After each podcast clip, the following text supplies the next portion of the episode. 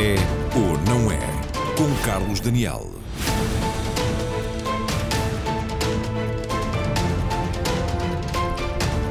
Boa noite. É o grande tema político dos últimos dias. O PSD fez um acordo com diversas forças para formar um governo nos Açores e a controvérsia estourou porque entre essas forças está o Chega, partido por muitos considerado de extrema-direita, com posições antidemocráticas. As reações variam entre os que consideram, mesmo à direita, que é um entendimento inadmissível e até uma traição à história do PSD, e os que entendem que o centro-direita não pode recusar a possibilidade de construir maiorias e que foi o PS a abrir a caixa de Pandora quando, em 2015, assumiu o governo do país sem ter ganho as eleições, com o apoio do Bloco de Esquerda, do PCP e do PEV.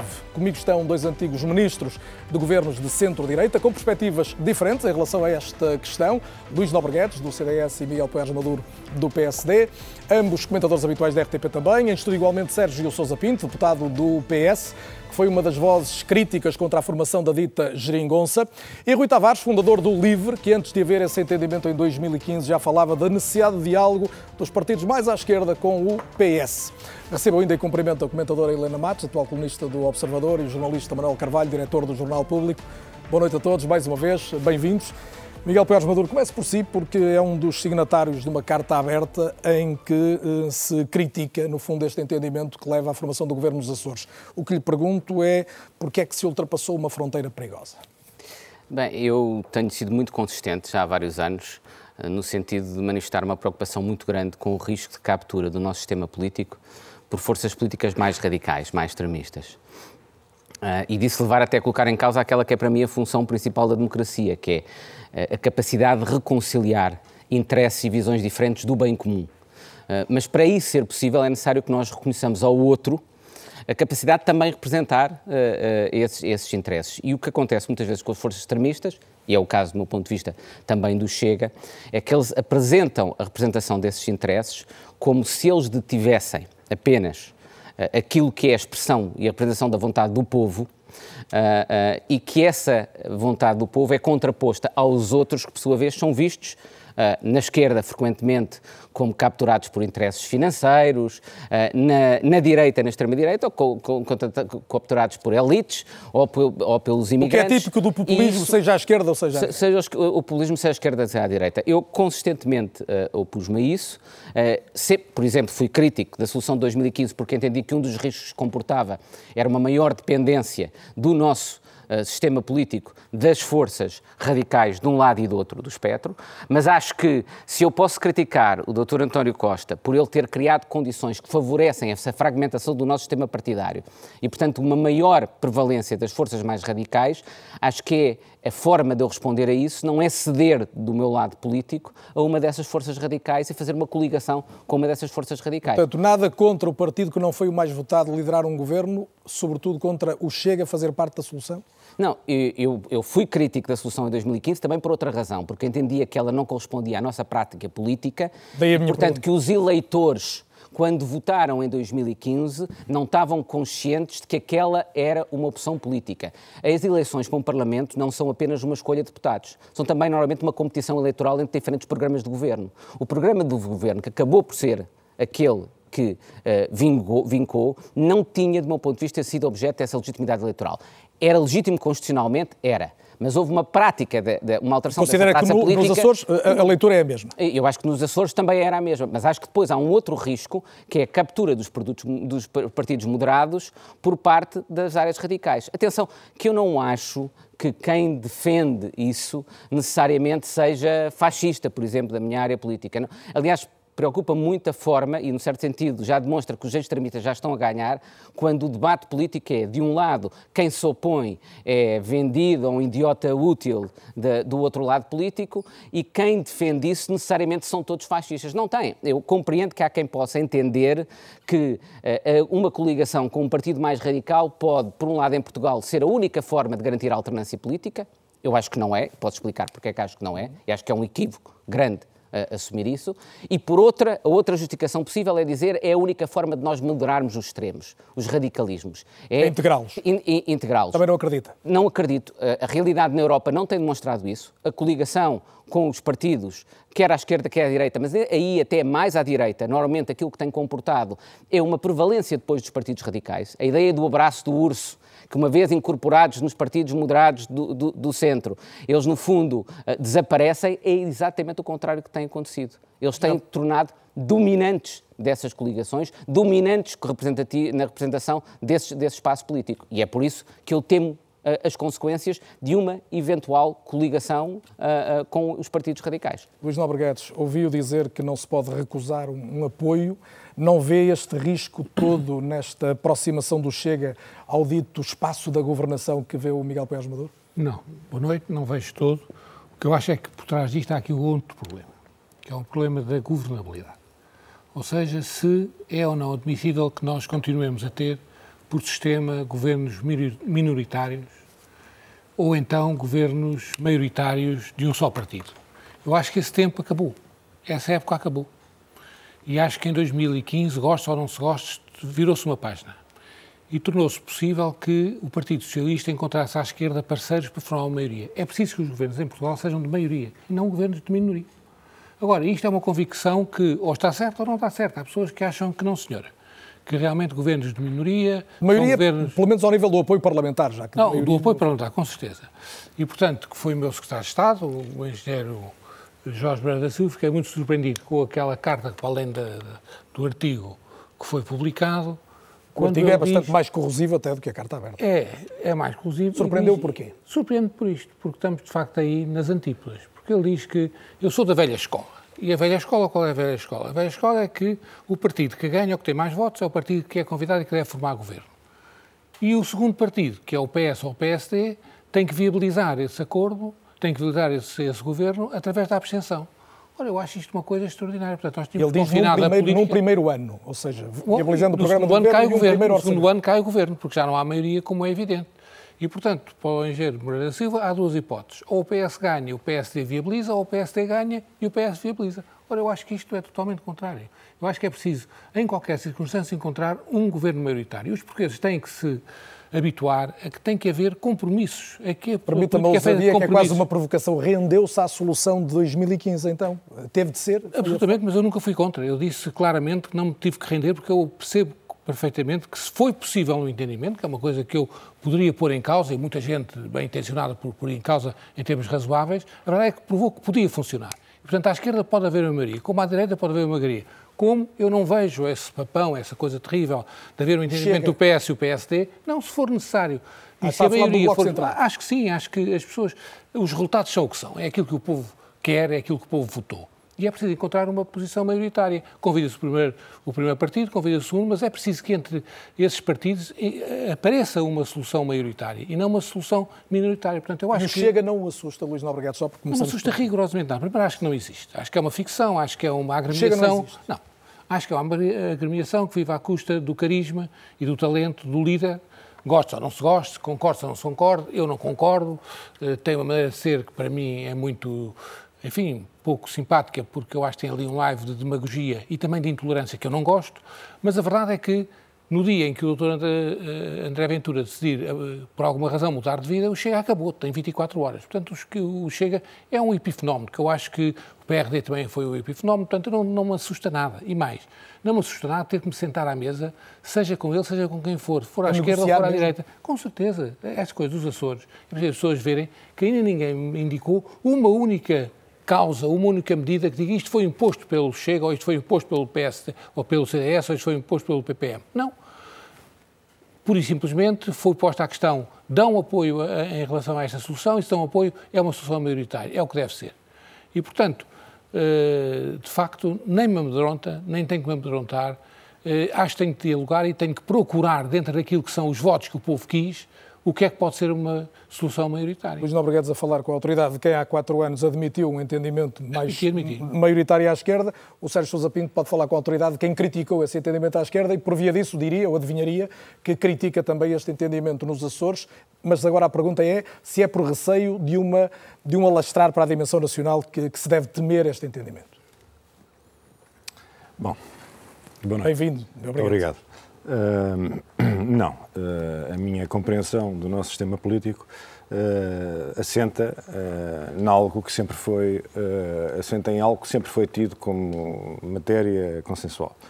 Quem tem mais votos ganha as eleições. Quem, tem, quem, quem, vence as eleições, nós na noite eleitoral sabemos quem venceu as eleições e sabemos quem vai procurar eh, formar governo com legitimidade Até nas televisões ganhou nas costumava dizer se o primeiro-ministro vai ser fulano. Porque, como é verdade, que dizia o Miguel com razão que não são só os deputados que estão em causa, também estão em causa os programas e não estão só em causa os programas, está em causa também o candidato a primeiro-ministro. Toda a gente sabe que nas eleições relativas é muito importante a figura do candidato a primeiro-ministro. Aliás, quem já fez campanhas eleitorais e não acompanha uh, a campanha do, do, do, do candidato a primeiro-ministro, as campanhas que se desenrolam nos distritos não têm visibilidade nem importância nenhuma. Portanto, São personalizadas. Absolutamente personalizadas. Negar isto é negar evidências da vida, da vida democrática no nosso tempo. E, portanto, eu acho que, idealmente, uh, o partido que vence as eleições deve beneficiar das Mas condições não é sensível esta questão da governabilidade que o Luís Nobregados falava? Não, mas qual governabilidade? Viu alguma governabilidade nos últimos anos? Eu só vi um PS refém eh, da extrema-esquerda permanentemente. Ah, não, mas sobreviver não é governar. Sobreviver é uma coisa e governar e resolver os problemas nacionais é outra.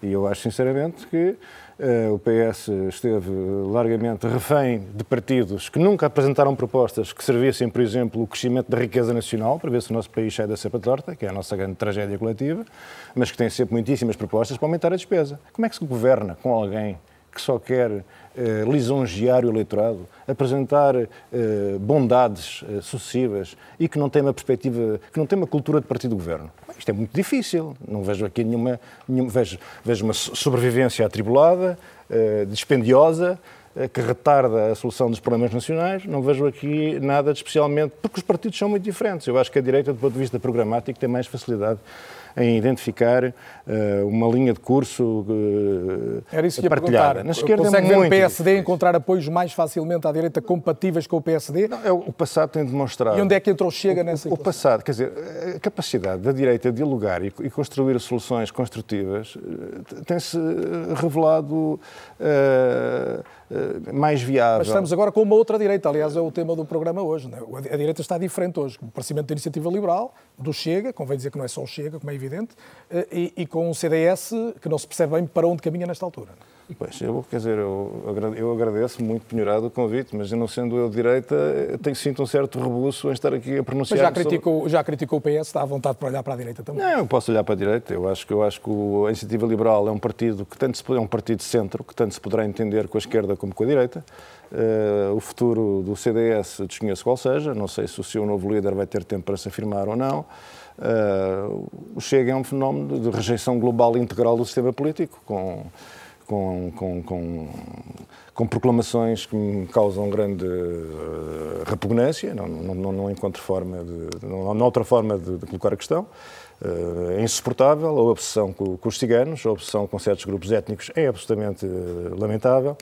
Estamos a falar de uma comunidade, enfim, que absorve ou consome 3% do rendimento social de inserção, de inserção e que tem, tem sido transformada num, ela, num problema nacional, os gigantes não são um problema nacional, é a primeira coisa que é preciso dizer ao Sr. Doutor Ventura, uh, André Ventura, uh, uma aversão insuportável aos pobres, a ideia de que os pobres são pobres por deficiências morais, porque escolheram ser pobres. E perante isso, Sérgio, tivesse, se calhar, gente, vamos a aversão ao... aos políticos, que é uma coisa profundamente Posto democrática. isso, o PSD nunca poderia ter se sentado a negociar com o Chega ou admite que é normal que possa ter acontecido?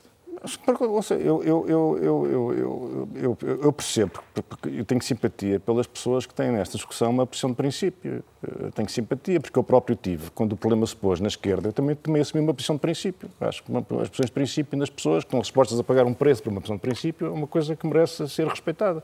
Agora, também percebo que depois do depois da, da, da, solução encontrada e do novo paradigma em que nós entramos no ano de 2015, torna-se muito difícil explicar à direita que tem que renunciar ao poder uh, se os votos sumários da direita lhe proporcionarem afastar o Partido Socialista e a esquerda do poder. Isso é difícil, é difícil explicar isso à direita, porque a direita pensará, não, não, vamos fazer um acordo, vamos assumir o governo e dentro de dois, três, quatro anos o Chega está normalizado como um partido de governo, está digerido pelo sistema e já se apresenta toda esta dramatização em torno de, de, destes aspectos mais uh, uh, uh, embaraçosos do discurso do Chega, não é? Uh, a fúria contra, contra os mais vulneráveis, uh, o, enfim, tudo isto já está um pouco normalizado pela, pela sua participação dos ritos típicos de, do funcionamento democrático da República e afinal já não é tão perigoso como era o PC e o Bloco, que são dois partidos comunistas, não é? E todos, não enfim, eu como socialista,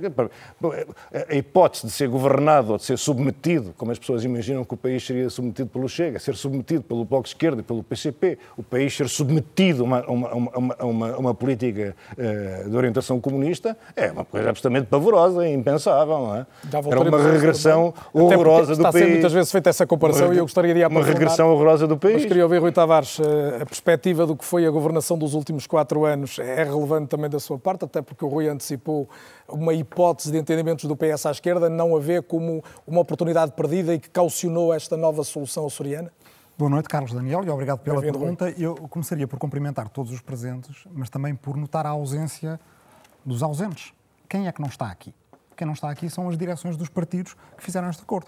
Não temos a direção do PSD, não temos a direção do CDS. Vamos ter, deixe-me dizer, um elemento da direção do Partido Socialista, também é uma parte, não temos um, um elemento da direção do PSD, que vão entrar mas, por videochamada, porque o PSD não aceitou o convite, mas fica ah, já... então pronto, era isso que eu não sabia. Não sabia se o PSD tinha ou não aceitado o convite, e o não ter aceitado o convite não me surpreende absolutamente nada, porque faz parte de um padrão que começou com este acordo na semana passada de sucessivos encobrimentos e mudanças de uma história do PSD em relação ao que aconteceu. Em primeiro Mas lugar, o PSD reagiu já várias em... vezes e, por, e, a várias vozes, mesmo o PSD, agora, vamos dizer, mais alinhado e agora, com, Carlos, com a atual direção. Desde há dois ou três dias está a reagir não reagindo.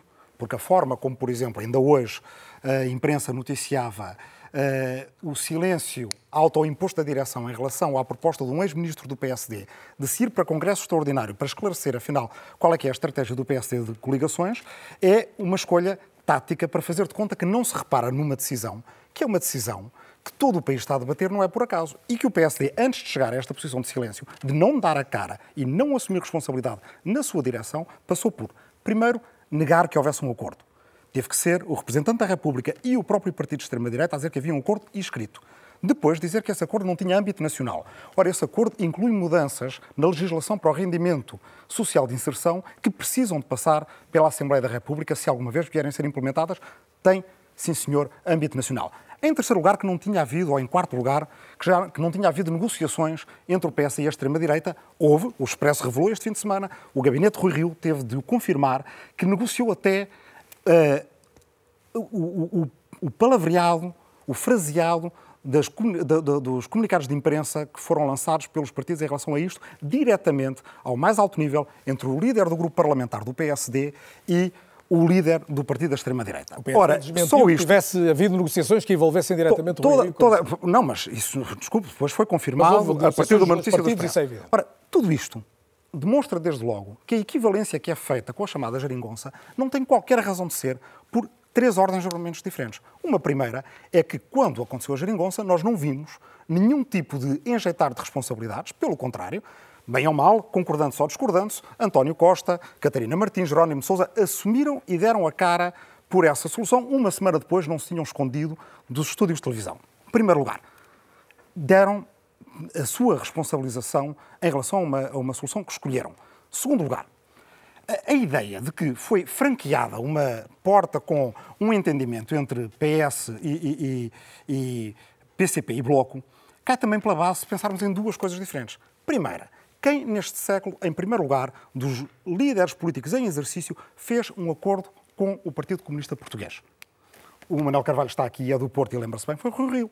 Rui Rio governou a Câmara Municipal na variação Porto, da Câmara do Porto, um vereador do Partido Comunista. E, portanto, se, se diz agora, exatamente, o Carlos também se lembra bem disso, e, portanto, se esse é um franquear de um limiar que é tão grave que depois força a direita a ter que ir procurar a extrema-direita para poder governar, bem, então, nesse caso, quem o franqueou primeiro foi o Dr. Rio e não António Costa. Mas, em segundo lugar, António Costa falou disto, viu eu, a poucos metros de mim, um ano antes das eleições, a 5 de outubro de 2014, no Congresso do Livre, aliás, que o que iria fazer se tivesse a oportunidade de formar governo era dirigir-se a Bloco de Esquerda e PCP. Isto foi falado durante a campanha eleitoral. Não foi assim por José Manuel Bolieiro no, no, no PS de Açores, que recusou que fosse fazer um entendimento com o, o, o Partido de Extrema-Direita.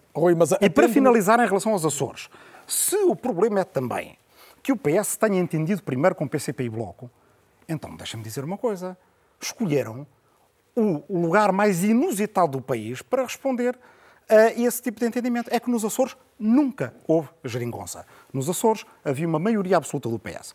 O PS governou décadas sozinho e, portanto, se o que a direita em Portugal, os partidos tradicionais, PSD e CDS, eh, o que dizem é que não querem este PS que uh, governou com Bloco de Esquerda e PCP e, portanto, tiveram que ir procurar fazer uma aliança com a extrema-direita para responder a um PS que governa com PCP e Bloco. O que se esquecem, e a política regional tem muita força, é que nos Açores tiveram o tal PS a governar sozinho, centrista, um PS que não tem nada a ver com o Geringonça ou de Vasco Cordeiro e que não governou Portanto, com, com o PCP Bloco. Questiona Portanto, não só a participação do Chega, como a forma como uh, passou a ser formado o que eu questiono é que uh, uh, é preciso, por um lado, desmontar falsas equivalências, e lá iremos, não tem qualquer comparação a extrema-direita que agora entrou no Parlamento em Portugal com uma esquerda parlamentar em Portugal que existe há muitos anos, que votou a Constituição, que votou a maior parte das leis da República, que tem tido a vice-presidência da Assembleia da República,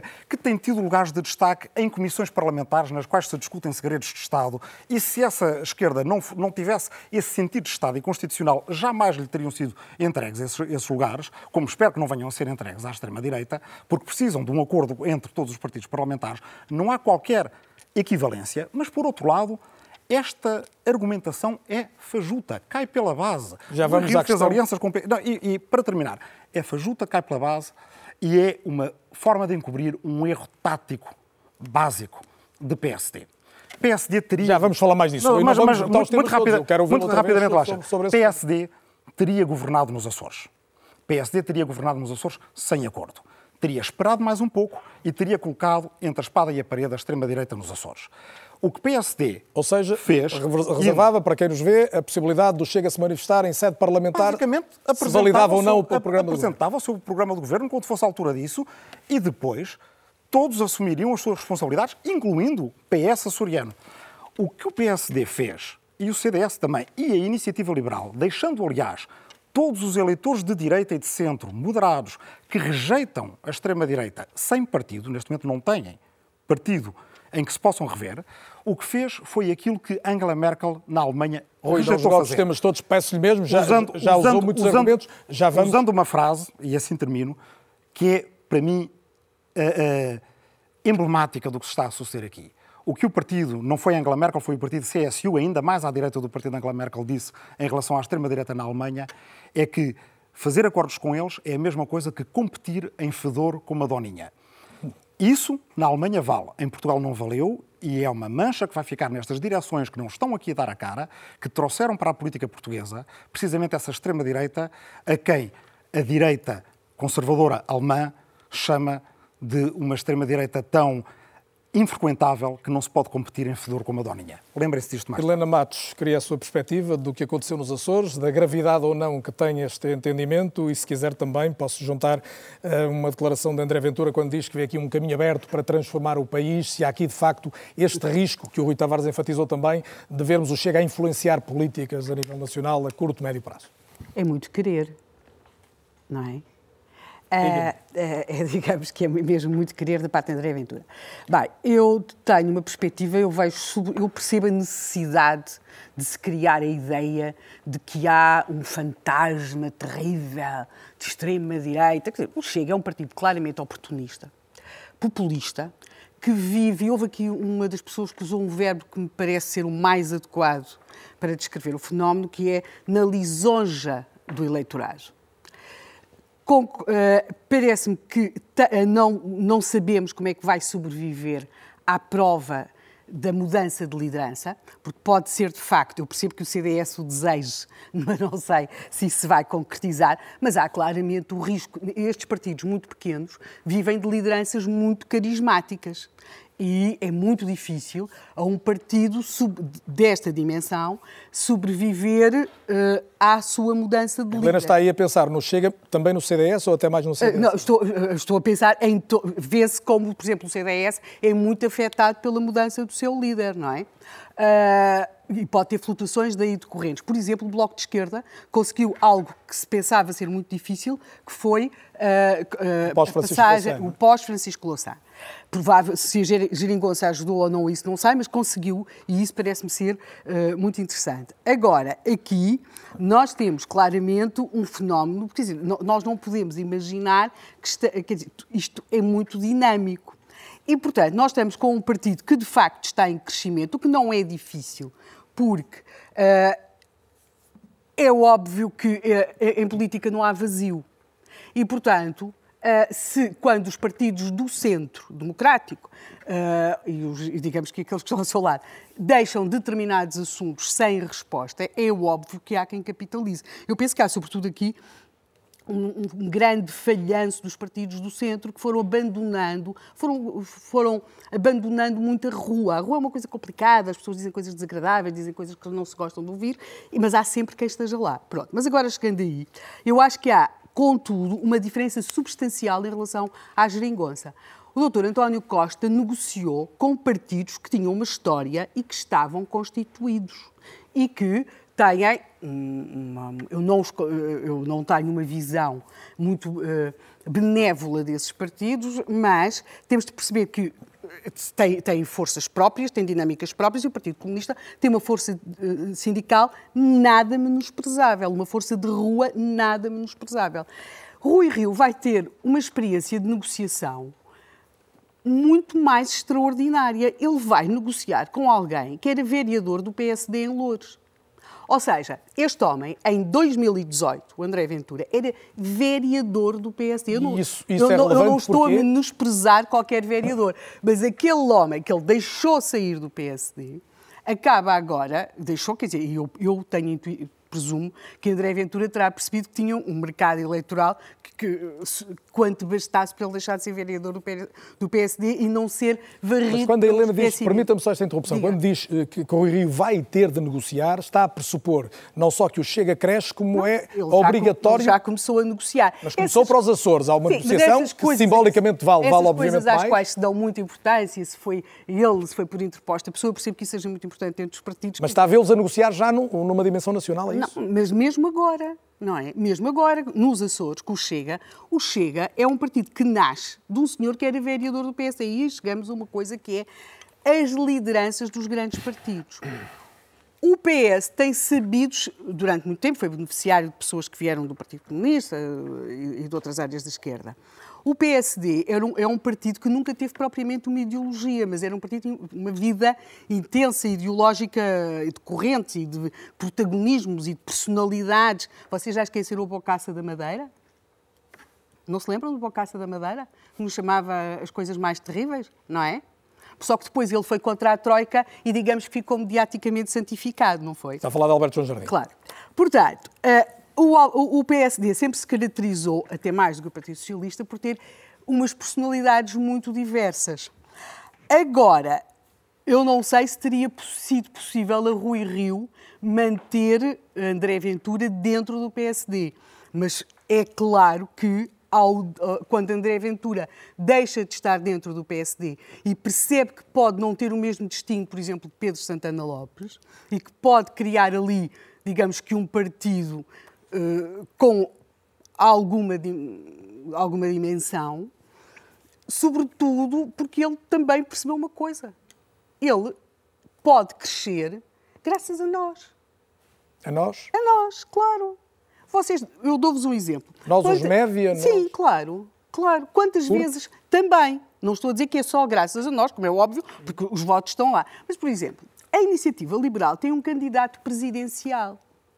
Quantas vezes é que se já falou do que ele é mudo? Eu pergunto, ele é mudo.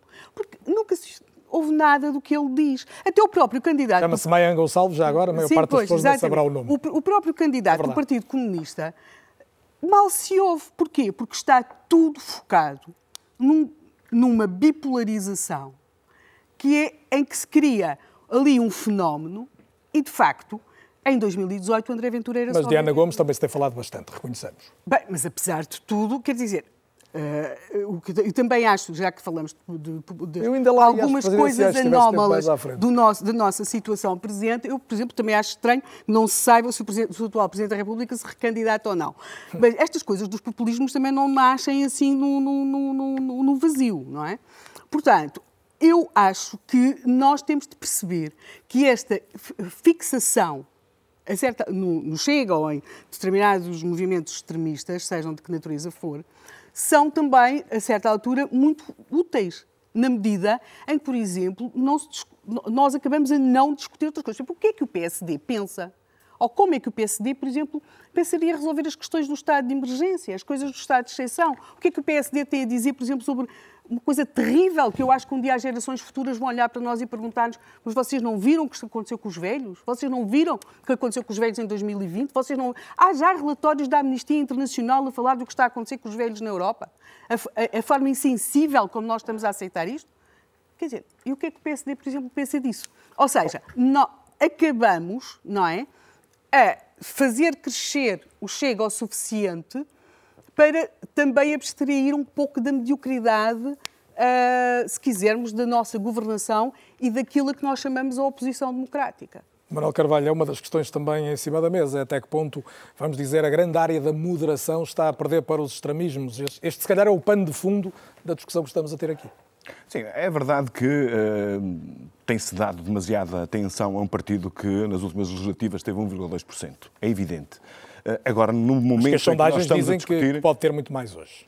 Sim. Eh, muito mais, substancialmente mesmo mais. Até, mesmo até a é como, como, como, candidato presidencial terá seguramente muito mais do, muito mais do que isso. Uh, agora, aquilo que nos traz aqui, é esta discussão, é, não é responsabilidade dos mídias, nem é responsabilidade nossa, é responsabilidade de um partido, que é o PSD, que decidiu, portanto, fazer um acordo para, de incidência parlamentar para garantir a viabilidade do seu programa no, no, nos Açores. o que é interessante é ver-nos, é, tentarmos perceber o que é que nos traz aqui. E, e o que eu acho que é absolutamente extraordinário é que, se nós olharmos para aquilo que destacados militantes do PSD dizem do próprio Chega, e do, e de André Ventura.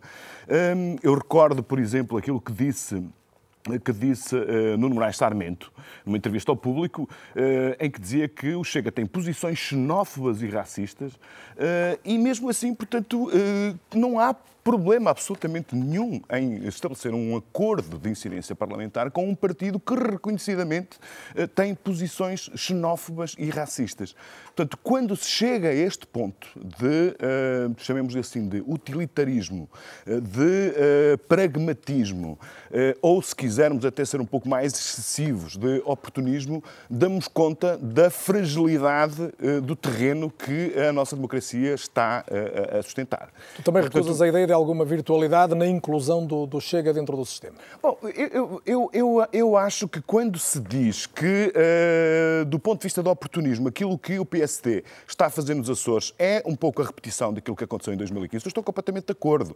Se nós virmos bem aquilo que é a história do Partido Socialista, a principal história do Partido Socialista é a luta contra o PCP. Uh, uh, o grande adversário histórico do Partido Socialista é o PCP, que vem desde, portanto, desde, desde, desde os momentos do PREC, da, da, da, da, luta contra a unicidade sindical, etc, etc. Portanto, e quando chegou à, àquela altura, esqueceu-se tudo aquilo que era a tradição política do país, portanto, encontrou-se uma solução para se encontrar uma maioria. E, portanto, do ponto de vista de princípio, eu compreendo perfeitamente os argumentos daqueles que dizem que uh, se o PS fez isto, se alterou completamente, virou uma página naquilo que é a lógica da criação de maiorias e de sustentabilidade de, governos, porque é que a direita, neste caso o PSD, não há a fazer. Uh, só que eu acho que há aqui uma questão que muitas vezes não tem sido discutida uh, no ponto em que parece ser mais importante, que é de comparar uh, aquilo que é o Partido Comunista e o Bloco de Esquerda no nosso tempo histórico com aquilo que é o programa do Chega no, do Chega no nosso tempo histórico. Vamos lá ver. O, o, Estás a falar na linha, por exemplo, do que Pacheco Pereira escreveu, a questão dos programas ativos. E o do programa, exatamente, que é uma expressão feliz. O programa ativo. O programa ativo, do, do, do usando a expressão do. do Dilui o risco do que podiam representar. O Sérgio Sousa Pinto há pouco falava que não queria um aqui... país governado pelo, pelo PC ou pelo mas Bloco, determinado por eles, pelo menos. Mas não vemos o Partido Comunista, portanto, a querer portanto, uma revolução, nem uh, uma ditadura do proletariado. Está claro que, do ponto de vista do programa, como disse o Sérgio Sousa Pinto, é um programa uh, que, uh, para a maior parte do eleitorado moderado, mesmo de esquerda é, é, constitui um horror. Mas, de qualquer forma, se nós virmos bem aquilo que foi a governação do Partido Socialista e aquilo que foi a resposta do, do, do Bloco e do, e do, Partido Comunista, nós podemos chegar facilmente à conclusão que esses dois partidos se aburguesaram. Agora, atualmente, aquilo que é de facto desafiante e a maior ameaça com a qual as democracias europeias se confrontam não é com os partidos, nem com as ideologias, nem com os programas do partido de mais à esquerda, é com a extrema-direita. O grande desafio, a grande ameaça que existe para a democracia da Europa, enfim, basta olhar para aquilo para o, que é... Para o liberalismo, no sentido para, político para a democracia mais liberal, para a democracia liberal, para, para, para, para, a democracia de consensos, para a economia social de mercado, para, para uh, uh, uh, enfim, aquilo que é o programa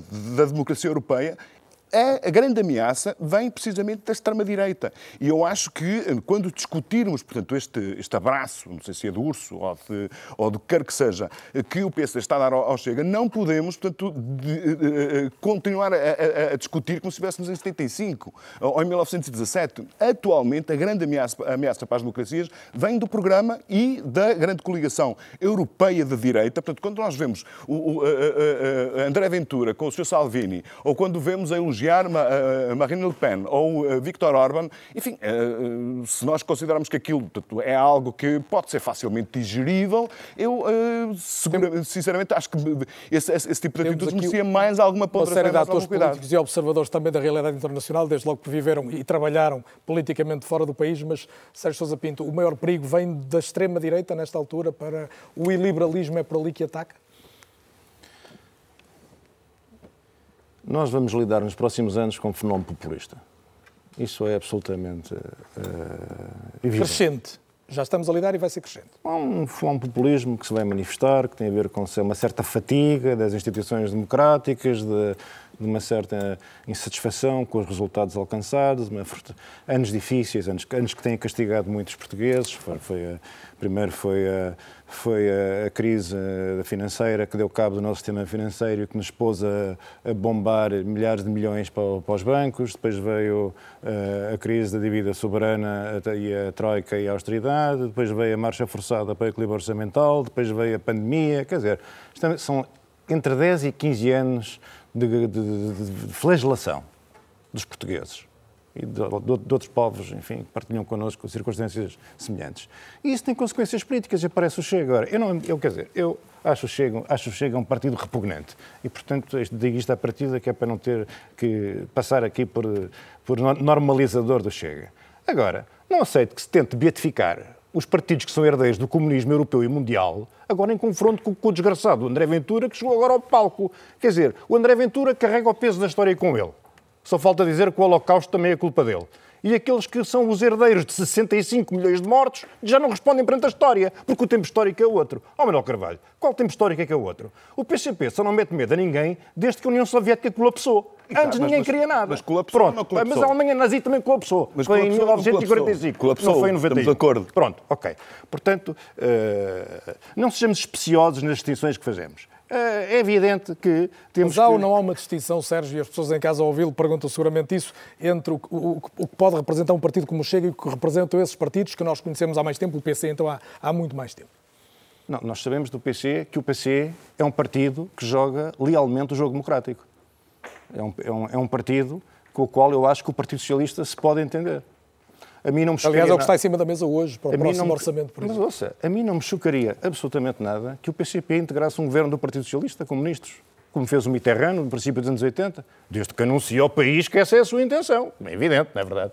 Uh, não é as pessoas e que votarem lidera, e depois serem surpreendidas, é? que é o grande aperfeiçoamento democrático desta, desta, nova, desta segunda vaga, deste novo paradigma. As pessoas assistem à contagem dos votos e nunca sabem quem ganhou, porque a seguir veio o esplendoroso momento parlamentar, que é o dos arranjos e das negociações. Não é verdade? Isto aqui, para a esquerda que consegue chegar ao poder por esta via, isto é admirável é um esplendor democrático, é um aperfeiçoamento parlamentar do sistema. Para aquilo, quando a direita tenta ensaiar uma habilidade análoga, bem, que evidentemente que é uma coligação com nazifascistas, com descendentes do Hitler, do Mussolini. E do... Bem, quer dizer, isto também. Sejamos, sejamos, sejamos íntegros na avaliação, sejamos sérios na avaliação. Uh, a não ser que queremos fazer aqui aquelas cruzadas ao estilo de 1900 e, e, Ou seja, de 1975. O Partido Comunista não precisa dar um de, de um exemplo, vou dar um exemplo. O Partido Comunista, por exemplo, no Parlamento Europeu, os comunistas e o Bloco de Esquerda tiveram uma série de anos com um líder parlamentar que era um senhor que tinha sido informador da Stasi. A Stasi é a polícia política da ex-RDA. Não foi em troca ao passo. Foi no princípio dos anos 2000. Como é que se chamava o senhor, Rui? Não, não sei. Não, não sabes? Não lembro do nome dele. Ok, chamava-se Lothar Bisky. Ex-funcionário da Stasi, Lothar Bisky, foi líder dos grupos parlamentares do Bloco de Esquerda e do PCP no Parlamento Europeu. E, portanto, eu peço desculpa. Tentem, tentem enterrar a história. Mas é preciso ter verdade. É preciso ter verdade e é preciso perceber que faz tanta falta a Portugal um governo que seja expressão pura dos preconceitos, da estupidez, da falta de sensibilidade, da falta de caridade, da falta de bondade, da falta de decência do partido do Sr. Aventura, como faz falta ao povo português um governo que ainda esteja prisioneiro dos mitos stalinistas do passado e do esquerdismo. Também não, não sabia seja, mas então como é que o PC, por exemplo... Que, que, que os trotskistas da LCI tinham sido a favor da Constituição 76. Nisso aí estás mais informado mas, que. Oh, oh, Esses, os problemas nacionais não encontrarão solução nem com uns, nem com outros. Rui. Não, é, alguém que conhece melhor a história da RDA do que eu conheço, ou do que o Sérgio Sousa Pinto conhece, é a própria Angela Merkel. Viveu na RDA. Viveu, Viveu sob uma ditadura. Mas porquê que não votas na Angela Merkel? Sérgio, também és da CDU? É que fazes não, bem ser. Porque da CDU alemã. Da CDU alemã. É que a CDU, os democratas cristãos nunca fizeram pogroms, nunca exterminaram milhões. Eu não sou nem da CDU alemã, os democratas nem da CDU portuguesa. não têm na consciência eu, sou de uma, a morte de milhões. Eu sou de uma esquerda verde europeia. Mas a esquerda verde rejeita, europeia que rejeita, tem. Que rejeita qualquer, tipo, que rejeita qualquer tipo de populismo ou de nacionalismo. Uma esquerda verde europeia que tanto condena no Parlamento Europeu, e eu assinei essas resoluções, violações de direitos humanos, na Venezuela ou na China, como as condena em qualquer uh, uh, regime que seja governado por partidos de direita ou de esquerda. Essa é a minha família política. Mas, o que eu te estou a dizer é que Angela Merkel, Angela Merkel estando perfeitamente consciente dessa uh, história da RDA, porque a viveu, porque a sofreu na pele, na Turíngia, num Estado Federado da Alemanha onde esta situação se passou, preferiu. Desculpa, Sérgio. Chega, são neonazis. Uh, uh, oh, são neonazis. Se quiser, vale a pena. Eu, eu, eu, eu, eu, eu, eu ouvi. o Chega de serem neonazis. Uh, Sérgio. Eu ouvi-te com toda a calma e com toda a paciência e agradeço agora que também. Mas se forem só dois para o debate, não é mal. falar. falar também com, a mesma, com o mesmo tempo. Tu não, não é? com as, com, com as mesmas condições. E pelo menos acabar de explicar o que é que. a extrema-direita alemã. Nós não tentamos fazer aqui uma amálgama, misturar tudo. A extrema-direita alemã não é bem a mesma coisa. E, e, e começamos a conhecer também a extrema-direita portuguesa. A extrema-direita alemã neonazi, o que eu, os fulanos que eram militantes do PSD, que, que agora só, chega nos Açores. Sérgio, agora só concluir o Rui para ainda ouvir a Helena e ir para é intervalo a seguir. A própria, reabrimos, reabrimos. um do PS. A própria Angela Merkel, imediatamente após saber que o partido de extrema-direita alemão tinha votado um governo regional de que o seu partido talvez fizesse parte, sem nenhuma negociação, disse este, este é um evento imperdoável, porque a Alemanha e a França e os outros países da União Europeia fazem parte do mesmo espaço político que nós. O nosso espaço político é o espaço europeu. O espaço político da Angela Merkel. É o espaço político europeu da União Europeia. É, é, essa, é, é essa, é essa a nossa realidade política, seja para a moeda, que é o euro, seja para a política de refugiados, seja enquanto marco civilizacional. E quando? Para a União Monetária, Compara... para as políticas da União e, Monetária. E, e, e portanto, há é o mesmo espaço. Europeia. Discutimos ah, todos os dias. Nisso. Bem, este discutimos, é histórico. E, e lá está.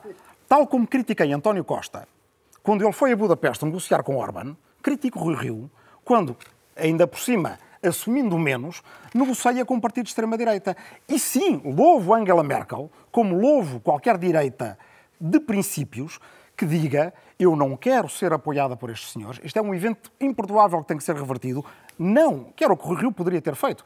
Nos Açores façam o que quiserem, mas a liderança nacional do, do PSD não aprova e acabou a votar, sabes? Rui Tavares, muito obrigado. Acabou, acabou, um acabou minuto antes de irmos para intervalo. Não, não, não, precisamente porque tem a ver com, com Não, o debate está ótimo. Os tempos em acabou, televisão é que são uma, uma literal ditadura. viabilizar Helena, Helena um partido, um governo de um partido, de Linca, que seria na Alemanha, uma mistura de bloco de esquerda com PCP. Angela Merkel sabe onde estão as diferenças. Bem, e se calhar porque as viveu na pele. Que são Angela, Angela Merkel, assim, se eu bem me lembro, era uma senhora que o bloco de esquerda pôs com vários bigodinhos a Hitler. Portanto, o grande problema é que se inventaram nazismos e nós vivemos há anos da distribuição de bigodinhos a Hitler, que faz tanto sentido quanto dizer que o Jerónimo de Sousa nos ia pôr todos no massacre de Katyn. Quer dizer, portanto, temos de entender que entre Helena, aquilo... Ontem, o André Ventura falou de um problema cigano que precisa ser resolvido Olha, em Portugal. A propósito, eu tenho uma enorme dúvida. É, Como Helena, é que em Portugal se essa... sabe quem é cigano? Aliás, essa questão das ah, comunidades, o discurso é tão racista no André, no André Ventura, quanto o contrário. Porque, de facto, o que tem acontecido é que se tem inventado é a comunidade afro, é a comunidade cigana. Eu pergunto algum de vocês aqui é cigano? Ou pode dizer que o outro não é cigano? Ou seja, nós temos assistido ao crescimento de um discurso profundamente demagógico na direita e na esquerda sobre as comunidades. Se e, calhar. portanto, se calhar, é óbvio que o discurso dá para os dois lados. Se calhar. As coisas não são não, neutras. Não, não, não, não, as coisas têm um impacto. Oi, última nota, porque só mesmo uma pico. Tem que ser muito rápido.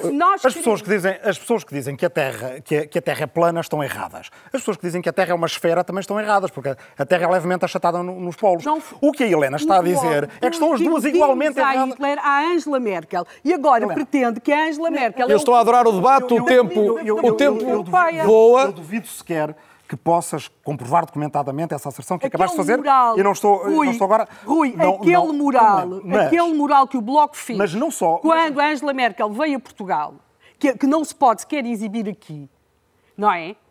Quer dizer, está lá com o, bloco, com, com o símbolo sei, do não Bloco. Sei, não sei de que moral é que estás a falar.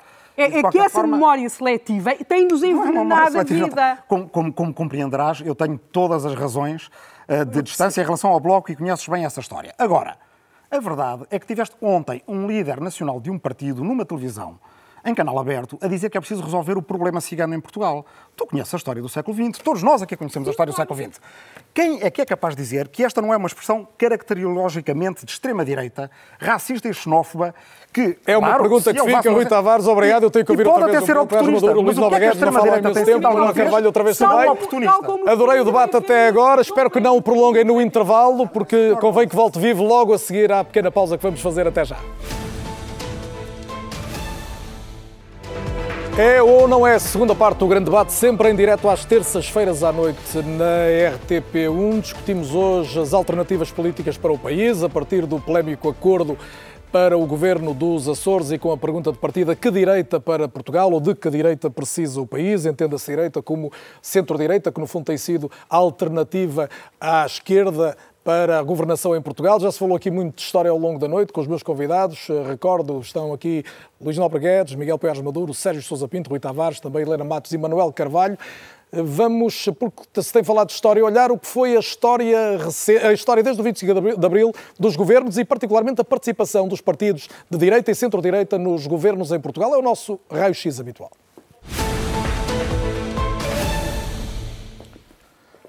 Porque é nos livros que se aprende. Tentamos simular aqui uma espécie de pequena biblioteca política, a partir, como disse, do 25 de Abril, para olharmos o que foi a presença da direita e do centro-direita nos governos em Portugal. Cada um destes cadernos simboliza um momento de governação. Alguns são assinalados a cinzento, foram, por exemplo, os governos de iniciativa presidencial, mas vamos perceber então que o primeiro governo foi liderado pelo Partido Socialista em 1976, mas que a primeira participação da direita num governo em Portugal é numa coligação que não se repetiu entre o PS e o CDS, o PS de Mário Soares e o CDS de Diogo Freitas do Amaral, em 1978. Foi de pouca dura este governo que juntou PS e CDS, mas cerca de um ano depois, a direita pela primeira vez chega ao poder, já sem a presença do Partido Socialista, com a AD, a famosa AD de Francisco Sá Carneiro, Freitas do Amaral e Gonçalo Ribeiro Teles, desaparecido na última semana. Depois da morte de Sá Carneiro, foi de Francisco Pinto Balsemão a assumir a liderança do governo e a AD manteve-se até 83. O país estava em crise profunda. Em 83 aconteceu a primeira solução e única até agora também de bloco central, ou seja, governo PSD com o PS a liderar, Mário Soares e Carlos Mota Pinto entre 83 e 85. Em 85, pela primeira vez, o PSD liderou sozinho um governo. Foi o governo minoritário de Aníbal Cavaco Silva, que caiu pouco mais de um ano depois, mas que deu origem a duas maiorias absolutas do PSD. Foram as duas vezes, únicas também, em que o PSD governou sozinho legislaturas completas em Portugal. Depois de 95, governos eh, socialistas liderados por António Guterres, o segundo interrompido em 2002, no final de 2002, o que significou que PSD, coligado com o CDS, Drão Barroso e Paulo Portas, voltaram ao poder em uh, governo de coligação entre 2002 e 2004, quando Drão Barroso passou para presidente da Comissão Europeia, foi substituído à frente da coligação e do governo por Pedro Santana Lopes. Durou pouco também, como se sabe, foi o primeiro momento de dissolução por parte de um presidente da República, Jorge Sampaio, e isso deu origem a mais seis anos de governação do PS, quatro mais dois, de um PS então liderado por José Sócrates. Depois da queda do governo Sócrates em plena crise financeira no país, chega ao governo de novo uma coligação PSD-CDS, neste caso liderada por Pedro Passos Coelho e ainda Paulo Portas, do lado do 是被被。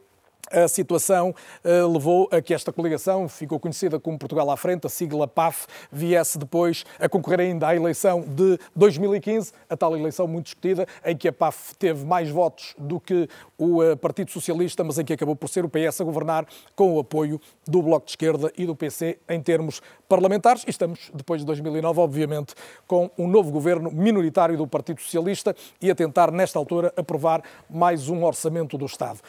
A história também ajuda a perceber que Miguel Pérez Maduro, a alternância se tem feito essencialmente em Portugal, sempre entre o PSD e o PS. Isto está em risco ou não está?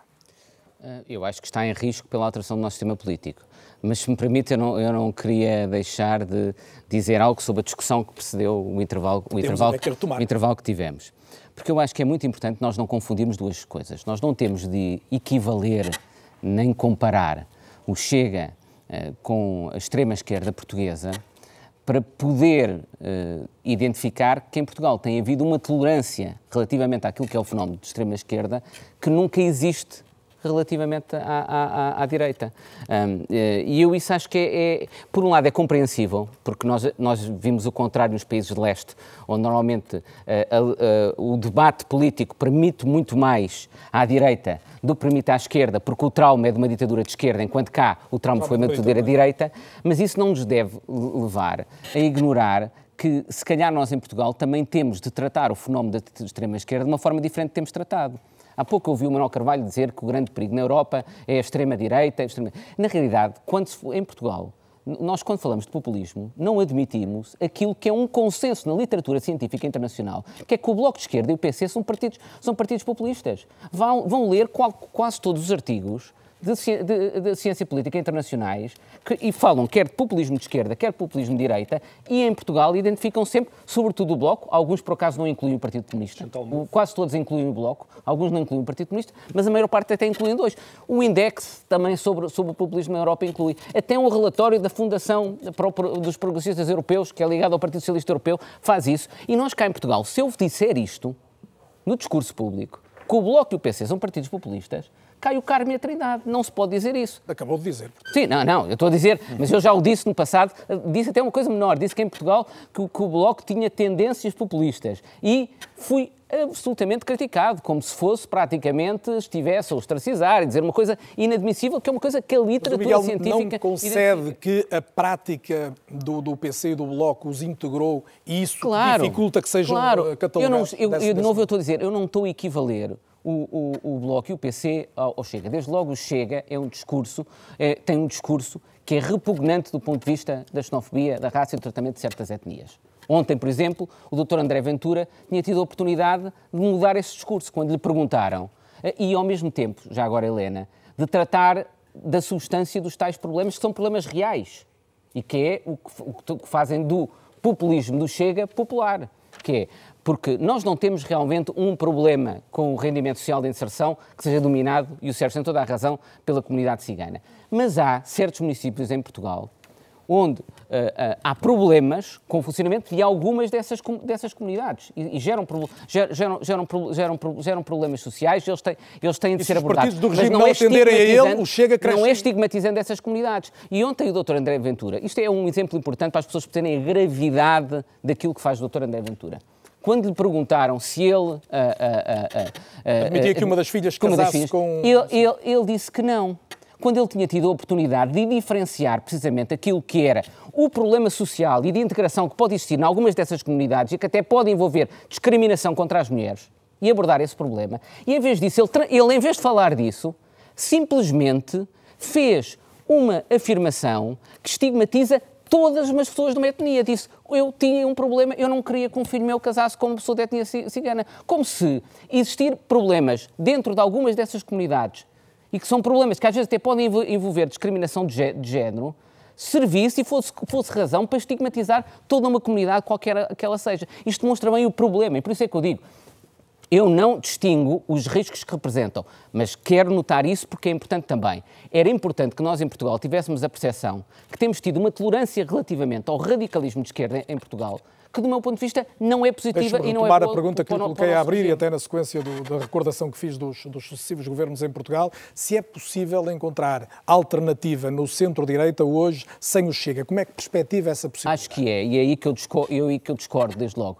Eh, eu, por um lado, acho que a questão da governabilidade, estou totalmente de acordo nisso com, com, com o Sérgio, não, não se resolve, não se resolve com coligações oportunistas. Ou seja, que não são coligações que correspondam a uma identificação programática de fundo que permita governar e não apenas assegurar a sobrevivência política com o objetivo de permanecer no poder e nada mais que, que, que isso. Que eu acho que foi o que nós assistimos na legislatura anterior e temos assistido ao longo, do, ao longo do, do, dos últimos anos. É governar para manter, o, para manter o, o poder, não é governar para executar, propor um programa, um, programa, um programa reformista. E também não queria isso para a minha área política. E acho que ter uma coligação com um partido que é, e eu espero que continue a ser, Uh, programaticamente, ideologicamente, profundamente di di diferente daquilo que é o PSD, não vai contribuir para nada para isso. Só nos pode assegurar o poder, mas do poder pelo poder, eu espero que o meu partido não se reduza a isso em momento nenhum. Há mas, esse risco lugar, do PSD perder um, um, grande espaço de manobra ao fazer este entendimento com o Chile? Esse é o segundo problema, é que eu acho que nem sequer, do ponto de vista estratégico, é uma decisão, é uma decisão, é uma decisão inteligente. Porquê? Portanto, nem, nem, nem programática, nem pragmática. Afirmar hoje que nós só vamos para o governo se formos com, com o Chega é uh, fazer uma, uma profecia que se, auto, se vai autorrealizar. Porquê? Nós, ao afirmarmos isso, o que é que estamos a fazer? Estamos a valorizar o Chega, estamos a, a, a, dizer que vale a pena votar no Chega, porque nós vamos fazer e estamos disponíveis para fazer essa coligação do Chega, estamos a reduzir o, no, o nosso espaço de crescimento na área moderada, que eu acho que é o grande potencial e seria o grande potencial do PSD, do meu ponto de vista, até pelo facto do Partido Socialista se ter aproximado precisamente de forças radicais da, da, da, da esquerda. Mas e não mais, foi isso que tentou o Rui Rio até agora? Até... até... agora não era isso que o Rui Rio ia à procura? É, eu, eu, eu, e é à procura de é alguns é consensos. Com... O, o, é, com um discurso esta tensão do... mais de unidade nacional, passa a expressão, em relação à gestão da pandemia. Esse é o paradoxo, é que o Dr. Rui já foi acusado de, de, por um lado, de estar a querer ser bengala do Partido Socialista, uh, e isso deve ser reconhecido, e hoje em dia está a ser acusado quase de querer trazer o Chega para o, para, para o governo do PSD. E por isso é que eu continuo a acreditar que ele vai tornar claro que assim não é, e espero que, uh, espero, espero que ele adote essa posição. Mas já agora, essa circunstância é reflexo de uma dificuldade que nós temos no nosso sistema político atualmente e que resulta da tal alteração de praxis, da prática política ocorrida em 2015, que é o risco que nós temos, que é um risco mesmo para o nosso sistema, para o funcionamento do nosso sistema democrático, não coloca em causa a nossa democracia, mas é um risco em termos de funcionamento do sistema democrático, da alternância, garantir a alternância no sistema democrático, é criarmos uma situação em que o dilema e a escolha é ou o PSD funciona como bengala do Partido Socialista e o Partido Socialista basicamente se torna ator dominante do sistema, permanece sempre no governo, alternando coligações à direita e à esquerda, portanto, isso é aquilo que eu já defini, até ao, e já fui dos primeiros a dizer isso, uma mexicanização do nosso regime, com, com o Partido Socialista a tornar-se permanentemente dono do poder em, em, em, Portugal, e eu acho que isso não é aceitável, ou achar que a alternativa passa por, pelo PSD se ter de coligar à, à, à extrema-direita. Eu acho que não tem de ser assim, porque eu acho que o PSD tem margem de crescimento no espaço moderado e é isso que deve tentar E essa fazer. deixa é ótima para eu pedir ao Luís Nobre Guedes que aqui invoque a sua condição de militante histórico do, do, CDS e nos diga também que papel para o CDS e, se quiser, para a Iniciativa Liberal, porque dizer, é evidente que o Chega se tornou muito controverso, mas se houver uma alternativa de direita, como perguntamos hoje, ela há de poder depender de outras forças, desde logo do CDS, que é o mais então, histórico dos aliados do PSD. É assim, eu não vim aqui para defender o Chega, para defender o Chega. Não tem nada a ver com o Chega. E, portanto, não recebo lições, não é de vocês que são muito simpáticos, mas há certas pessoas que pensam que o facto de admitir que o Chega é uma realidade, estou a defender o Chega. Não estou a defender o Chega. E acho que, de facto, se deve muito. Eu, já eu disse isso logo no início. Pronto. O facto de eu criticar não haver confusões isso, nenhuma, não me haver confusões que eu faça qualquer O que eu disse é que o que está em cima da mesa, também está em cima da mesa, é aquilo, alterar um pouco aquela evolução que nós vimos ali naquele ecrã. Ou seja, tem que haver em Portugal estabilidade e tem que haver governos de coligação. 90% dos governos de coligação, eh, dos governos europeus, são fruto de coligação entre dois ou mais partidos. Essa tem que ser a prática em Portugal, no meu entender. E, portanto, os partidos têm que se habituar a ter que dialogar e assumir compromissos uns em relação aos outros. Eu acho que o Chega é o que é por causa do líder que tem. Ponto final, parágrafo. Mais nada. Uh, Dir-me-ão, mas o CDS e o PSD falharam. Falharam, falharam numa coisa básica, que até hoje está por resolver. E o PSD é o principal responsável não entenderam, nem as direções do PSD e, do CDS entendem, que é preciso uma alternativa, mas o que é esta alternativa moderada? Toda a gente sabe o que é moderação ou não moderação. É muito mais do que ser moderado. É preciso uma alternativa reformista, uma coisa diferente e alternativa ao Partido Socialista, que é um partido conservador, porque quer conservar, não quer fazer reformas. As fatídicas reformas. Eu direi quais são as fatídicas reformas. As reformas na educação, no Estado Social a reforma do Estado Social, que a direita devia assumir com uma bandeira e que não tem assumido. Mas e é por isso que o Chega mas que entra. No sentido... Assumindo que quer Estado Social. Com certeza, quer tornar o Estado Social mais eficaz. Não quer desaparecer o Estado Social. É uma tolice. Eh, o governo dos Açores, a primeira medida que vem é que vai, de alguma forma, punir os mais pobres e vulneráveis. Isto é um erro total. Portanto, a questão não está nos mais pobres, é que, por exemplo, está em muitas questões está na Europa, está, na, como, como vemos o mundo, está na abertura que temos ou não temos. A, a, diferença entre direita e esquerda é muito diferente do que era há uns anos atrás. O que é importante, de facto, saber é quem tem o espírito aberto a receber novas ideias, novas pessoas. Luís obrigado, mas permita-me esta pergunta. Quando diz o, eh, o PSD e o CDS falharam, está a falar de que PSD e de CDS? Destes dos atuais, dos, dos atuais, que estiveram no governo? Dos atuais, e porque não assumiram que deviam protagonizar, e já deviam estar a protagonizar, uma alternativa em relação ao partido, que é uma alternativa, no meu entender, Portanto, está a falar quer de, de reformando o Estado quer das Social. duas últimas lideranças do CDS, é isso? Com certeza, reformando o Estado Social, tendo resposta, por exemplo, ontem o André Ventura foi um pouco, de facto, confrangedor quando lhe perguntaram a questão, do, de, a questão fiscal, em que pura e simplesmente não estava preparado para responder. Ora, isso é inaceitável. Mas se perguntar ao PSD e ao CDS, também não sabem responder. Também não sabem responder. A nossa alternativa é esta. Qual é a alternativa? É baixar impostos. Mas isto é alguma política? Isto é alguma coisa que se possa dizer que é, é uma alternativa custa, Foi a pergunta que eu não, não consigo, E não é só. É que é muito mais do que isso. Por exemplo, na educação, a liberdade na educação é um valor muito diferente. A autonomia das escolas. Quem é o partido PSD e CDS que assume que é preciso levar a autonomia das escolas muito mais longe do que foi até hoje?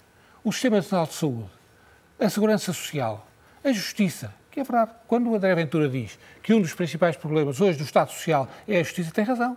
Alguma coisa não se está a passar bem na Justiça que é preciso fazer. O PSD e o CDS são alternativa, disseram alguma coisa em relação a isso, a não ser proclamar que querem uma grande reforma para a Justiça. Mas o que é a grande reforma para a Justiça? O que é que lhes faltou durante quatro anos para fazer a reforma para a Justiça? Que meios é que lhes faltaram durante quatro anos fazer a reforma para a Justiça? Que reforma para a Justiça é que querem? Que meios é que querem? Que meios é que querem alocar? Partidos responsáveis da alternativa têm de ter resposta em a isso. Em síntese, os é partidos é do centro e da direita não têm sido claras alternativas ao Partido Não têm sido alternativas, nem têm protagonizado alternativas. Não têm políticas alternativas que as pessoas entendam. As pessoas querem saber o que é que para a minha vida é importante. É importante a educação? É porque toca na minha família. É importante a saúde? É porque toca na minha família. É importante as pensões e as reformas? É porque é o meu futuro, é a minha velhice, é, é, é o concluir da minha vida.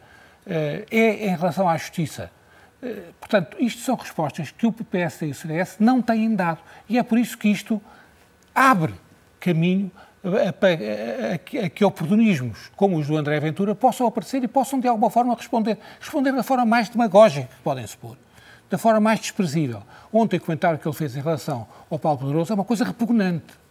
É uma coisa que tem que se dizer que é repugnante. Nós não podemos aceitar aquilo. Não é este o país que nós queremos. Nós não aceitamos esse tipo de insinuações e de ataques vis, baixos, que ultrapassam aquilo que nós podemos admitir. Agora, outra coisa é que os nossos partidos nem se conseguem entender, têm uma dificuldade enorme em se entender. Houve alturas, há muitos anos, onde também era difícil entender-se, porque a AD fez depois do CDS ter estado coligado com o PS. O que era uma coisa muito difícil, mas as pessoas então tinham outra dimensão, tinham outra grandeza, viam o país com outra perspectiva. Hoje não veem. Vamos já Hoje o que discutem, as melhor. coligações entre o PSD e o CDS, o que discutem é quantos lugares é que cada um tem, quantos deputados é que tem, como é que são feitas as listas, quem é que vai ser ministro ou não ministro. Agora, em relação ao programa de fundo, digam, digam se forem capazes, identifiquem três ou quatro causas que de facto se possa dizer em concreto que as pessoas são uma alternativa em relação à atual governação do Partido Socialista. Manuel Carvalho, tens alguma resposta para o Luís Nobriguedes? Não, não Enquanto tenho. Eu, eu, eu estou completamente de acordo. Eu só, eu só, queria, só queria precisar aqui, clarificar aqui uma, uma, uma, questão. Não me ponham aqui no papel de uh, defender o, papel, o Bloco e o, e, o, e o, Partido Comunista. Quem lê os editoriais do público sabe perfeitamente que eu sou muito. A, a, a mim defendo o Chega. E acho que, e acho que. Mas eu não pus ninguém em papel nenhum. Uh, atu, atualmente, aquilo que o Miguel Paiás Maduro diz sobre aquilo que é a nossa discussão política, e se nós compararmos aquilo que é a nossa discussão pública com a discussão pública que existe na Europa, nós estamos muito contaminados pelo discurso da redistribuição nada, e nada preocupados com, com, com o discurso da, da, da criação uh, uh, de riqueza e da libertação da, do protagonismo individual das pessoas, etc, etc. Por isso, muito sinceramente, eu não percebi nem muito bem aquilo que era uma reação mais acalorada do Sérgio Sousa Pinto aquilo que eu disse, nem muito bem a referência que o, que o Miguel Paiás Maduro fez, fez em relação à minha, à minha intervenção. Aquilo que eu digo é uma coisa muito simples e parece-me ser absolutamente inquestionável. Atualmente, no tempo em que nós vivemos em Portugal e na Europa, a maior ameaça que nós temos não é da extrema-esquerda, esquerda é da extrema-direita. E eu prometo que já voltamos a essa ameaça fala, particular na Europa. É um, problema terrível, ameaça, não é? Não a é. melhor ameaça é... é... os partidos do centro democrático não quererem ver a realidade. É uma, é essa é uma é que foi a grande ameaça. Por exemplo, é uma perspectiva esta, esta demagogia em torno do RSI, do rendimento social de inserção, o rendimento mínimo, como quiserem chamar, que ainda por cima é uma despesa na qual os políticos conseguem mexer com muita facilidade e é mais ou menos irrisória. É claro que há a questão da visibilidade em determinados locais.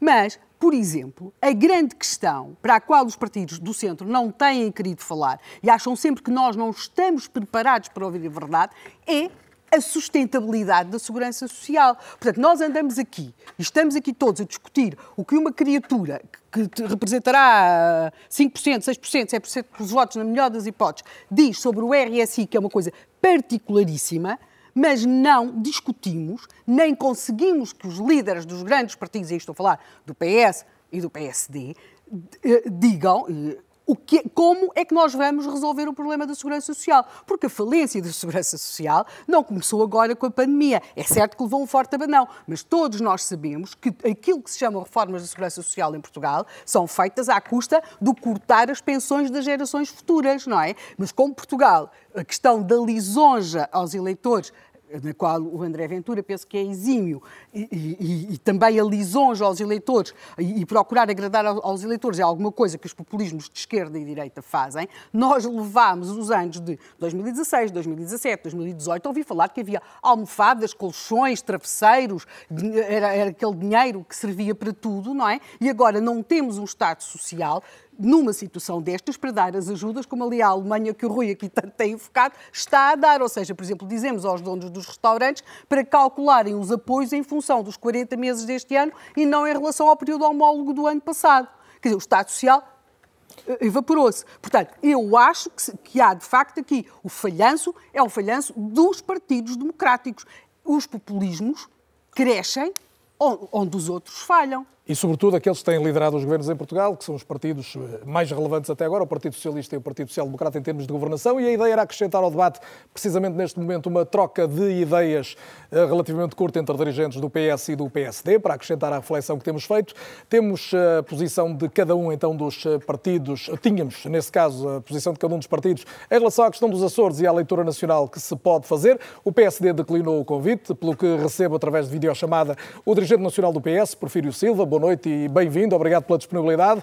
O PS aliou-se aos partidos mais à esquerda, já foi lembrado isso aqui esta noite muitas vezes, em 2015, e alegadamente não se pode por isso queixar agora de que o PSD tenha feito o mesmo com quem está mais à direita. Permita-me glosar, não gozar, glosar com o nome do programa. É assim ou não é?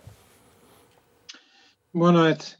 Deixe-me dizer uma coisa antes de responder diretamente à sua questão.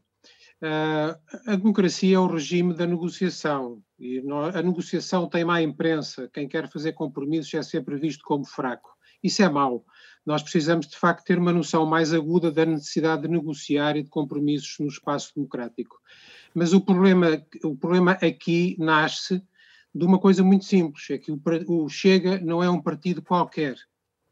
O Chega é um partido que despreza o valor da dignidade humana, é um partido que estimula o confronto sistemático, uh, para já verbal, entre portuguesas e que cava sistematicamente divisões. Uh, esse é que é o problema. Não é só um partido oportunista, é um partido que faz propostas concretas hoje, não é há 40 anos, nem é aqui ou ali, é hoje para a sociedade portuguesa, faz propostas. Portanto, Porfírio Silva, permita-me perguntar-lhe: se, se o Chega não estivesse incluído nesta equação dos Açores, aceitaria de bom grado uma maioria como a que se formou com o PSD e as outras forças? Vou-lhe já responder diretamente a isso, porque a minha resposta é muito clara, mas queria lhe dizer o seguinte: não é só nesta circunstância atual de hoje que há pessoas e partidos que não têm consciência das suas responsabilidades aqueles que no passado, quando Le Pen pai se confrontou com o Chirac, diziam que tanto valia votar num como votar no outro, também não estavam a ver as diferenças essenciais. Aqueles que mais recentemente diziam que tanto valia a pena votar Le Pen filha como Macron, também não estavam a ver as diferenças essenciais. E, portanto, esta, uh, este fenómeno de que por vezes as pessoas não veem que não é tudo igual, que há diferenças essenciais que é preciso manter, não existe só em Portugal. Aquilo que me preocupa é que um partido fundador da democracia, indispensável à democracia, com o PSD, tenha agora, espero que só episodicamente, caído nesse erro. Mas respondo à sua pergunta diretamente. O PSD, nos Açores, tinha toda a legitimidade para procurar formar uma maioria parlamentar alternativa ao partido que ficou em primeiro lugar nas eleições. Toda a legitimidade. E quem inventou essa legitimidade não foi o Partido Socialista ao fazer governo com o apoio parlamentar à esquerda. O que o Partido Socialista fez em 2015 foi entender que não podia governar com aqueles partidos ou apoiando aqueles partidos que estavam a fazer uma política que nós tínhamos criticado e que tínhamos recebido votos para ir contra essa política. Ninguém compreenderia que o PS depois de fazer a campanha que fez em 2015, tivesse ficado no Parlamento a apoiar a continuação da política de Passos Coelho e de Paulo Porto. Voltemos ao presente, se me permite então, até porque o nosso tempo não é elástico, que é uma eu pergunta estou que... A responder, eu estou a responder diretamente à sua questão, se me permite, porque há agora uma tentativa de uh, misturar tudo.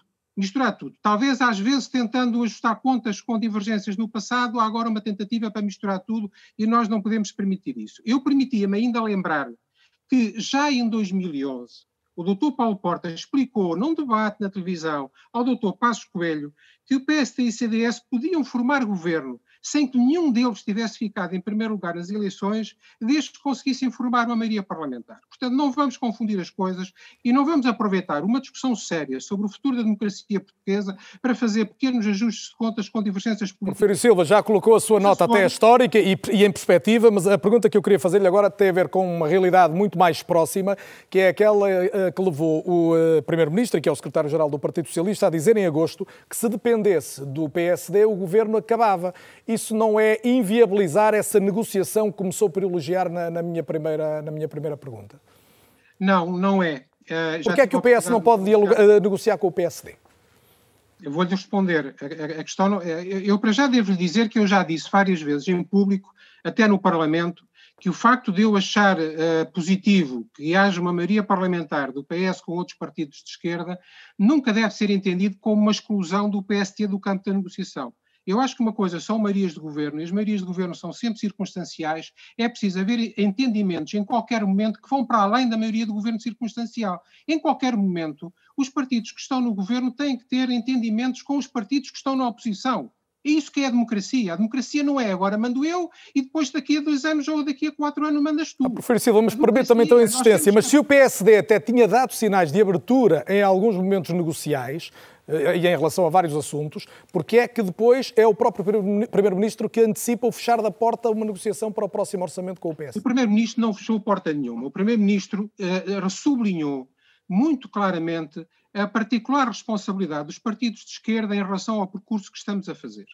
Mas eu quero dizer-lhe, eu quero dizer-lhe, e, e, por isso dizia, obviamente, no momento em que se vir que os outros partidos da esquerda não estão interessados em continuar este caminho, este, este governo, que chegou aqui num percurso de uh, acompanhamento com esses parceiros, desse ponto de vista, esse projeto está esgotado. Isso parece-me claríssimo. Uh, dizer o contrário, dizer que hoje estamos com este, amanhã estamos com aquele, sem mais nada, sem, sem o povo falar, seria completo oportunismo e seria estarmos agarrados ao poder. Mas sobre os Açores, eu acho que é um ponto muito importante.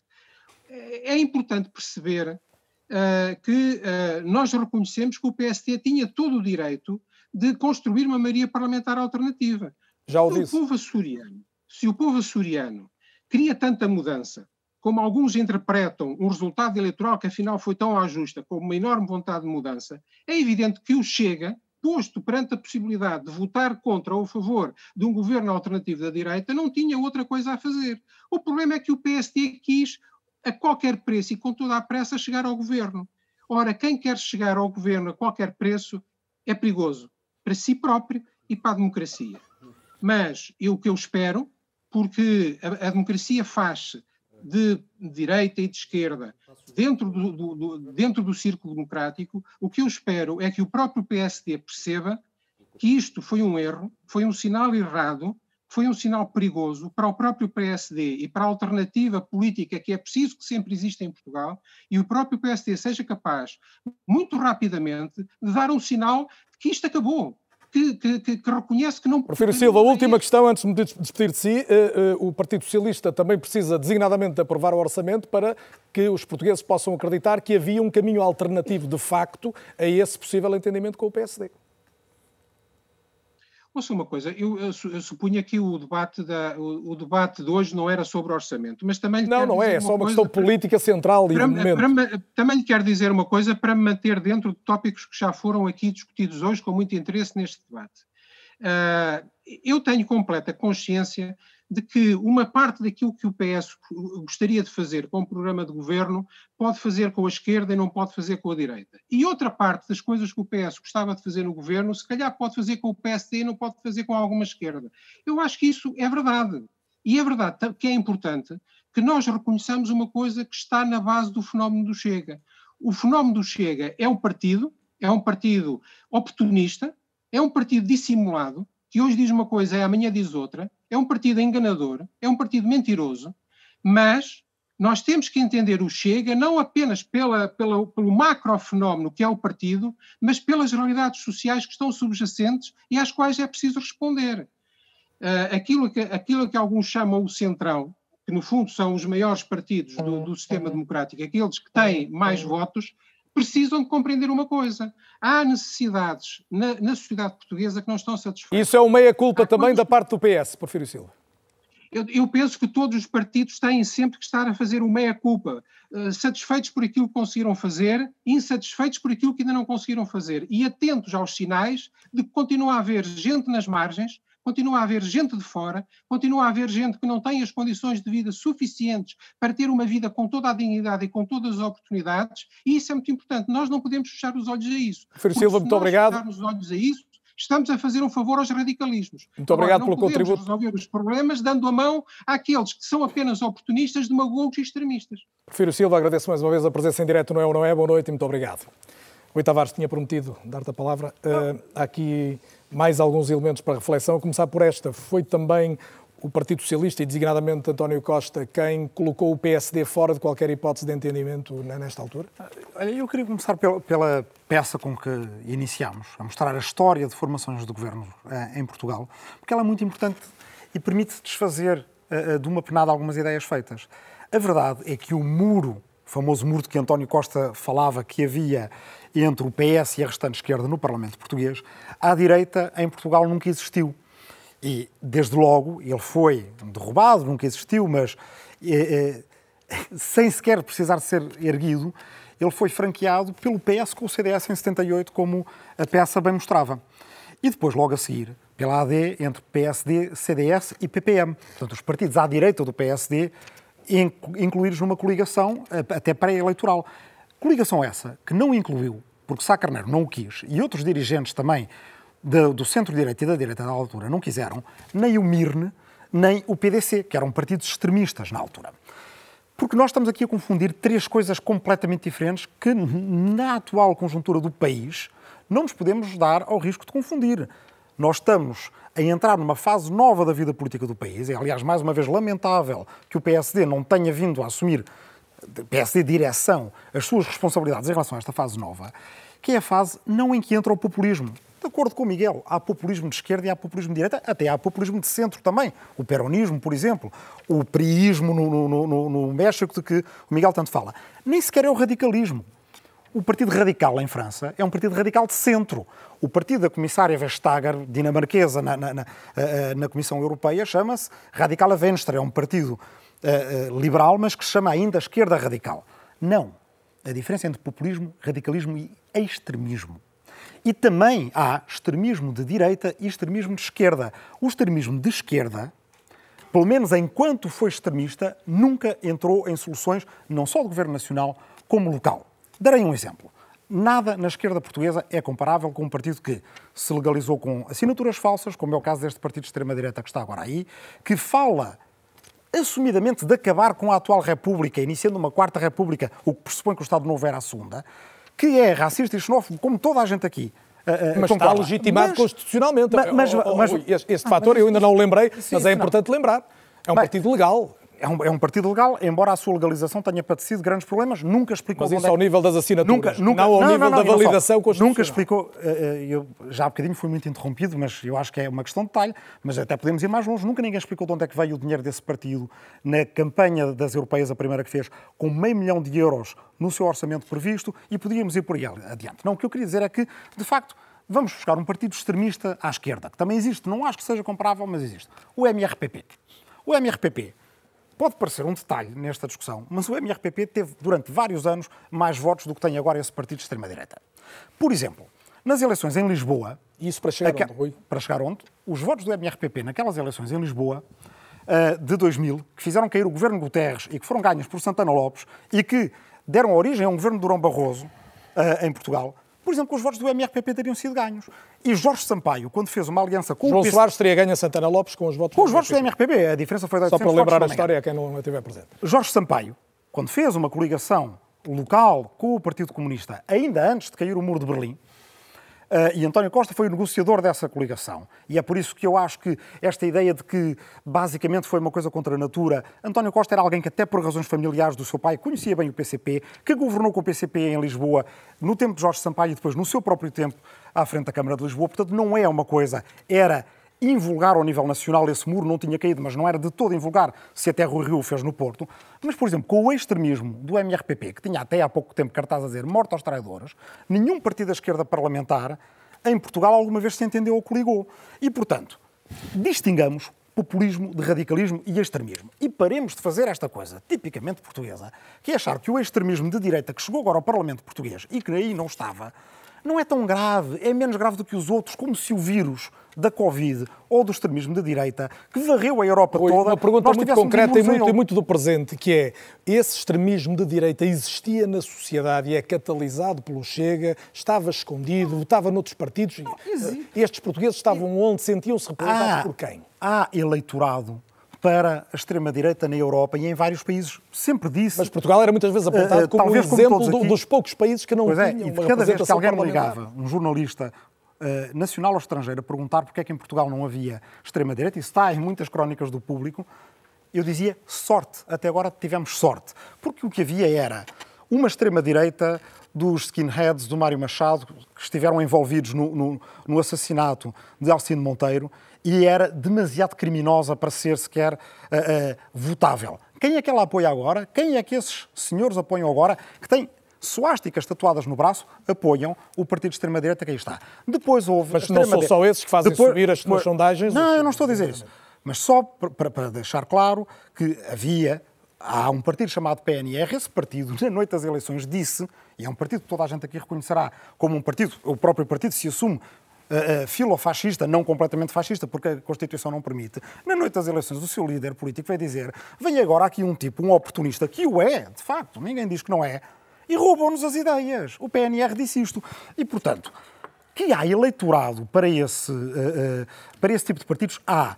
O que não tinha havido até agora é alguém com a habilidade, e a habilidade é perigosa, para captar esse eleitorado. E que agora conseguiu um enorme feito passado só um ano de existência é que, como o Miguel explicou, bem explicado, o PSD neste momento diz aos seus eleitores mais à direita, que sempre quiseram puxar o PSD mais à direita, o que lhes diz é assim: votar em nós ou votar na extrema-direita é igual. Aliás, se quiserem puxar o PSD à direita, até o que dá mais jeito é irem votar já naqueles, porque depois eles vão ter e é que se entender. e ao eleitorado, Rui, e ao, e ao eleitorado que se reveja já elogiei aqui Sá Carneiro e já elogiei Angela Merkel. Porquê? Porque elogio todos os democratas que rejeitam ataques ao Estado de Direito e à Constituição esse eleitorado, neste momento, não tem partido de direita a quem votar. Isso é gravíssimo para qualquer democrata. E ouvir também a opinião do Sérgio Sousa Pinto sobre isso. Sérgio, este tipo de eleitor que, que, português é este que hoje pode pensar em votar no Chega e já agora também, até porque estive a ler o, o livro publicado pelo Sérgio República à Deriva e há lá várias crónicas onde esta questão da esquerda e da direita até que ponto está diluída uh, na atualidade. Bem, em Portugal, aparentemente, os dois blocos afastaram-se. Não é? Uh...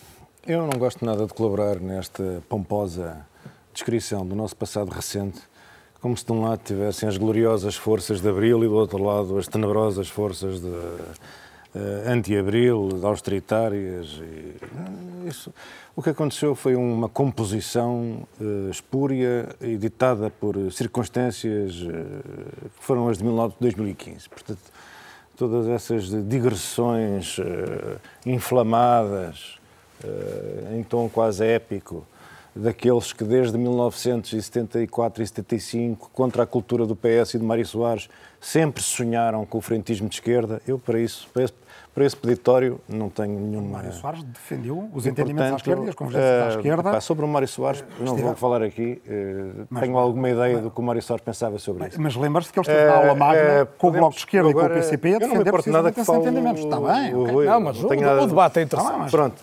Mas isto são factos. portanto, não sei, mas se ele é um grande hermeneuta do pensamento de Mário Soares, eu cedo-lhe a palavra porque eu também quero aprender. Não, não, olha... Então não é o caso, então cala-te agora, só concluir o meu raciocínio. Durante o último governo de convergência à direita, Mário Soares esteve na aula magna com PCP e com Bloco a defender... Rui, está colocada a nota, certo? Todos sabemos isso. Também eu estive nesse, nesse coisa. Não Ótimo. foi isso que aconteceu. O que aconteceu foi que foram os três a votos disparadamente e no fim fizeram, fizeram uma composição. Mas eu não quero, eu gostava de passar dessa discussão. É fascinante, mas andamos há seis anos nela. Se pudéssemos passar para outra coisa qualquer... Não, mas, eu, eu, mas ou, seja, se quiseres passar então, dessa discussão, lá, por... estamos à vontade. Não, é agora é a vez do Sérgio falar, o debate é, é, é livre e é bom que, é, bom que haja debate, mas a palavra é Gosto imenso de, o ouvir. Uh, Pois eu acho que realmente.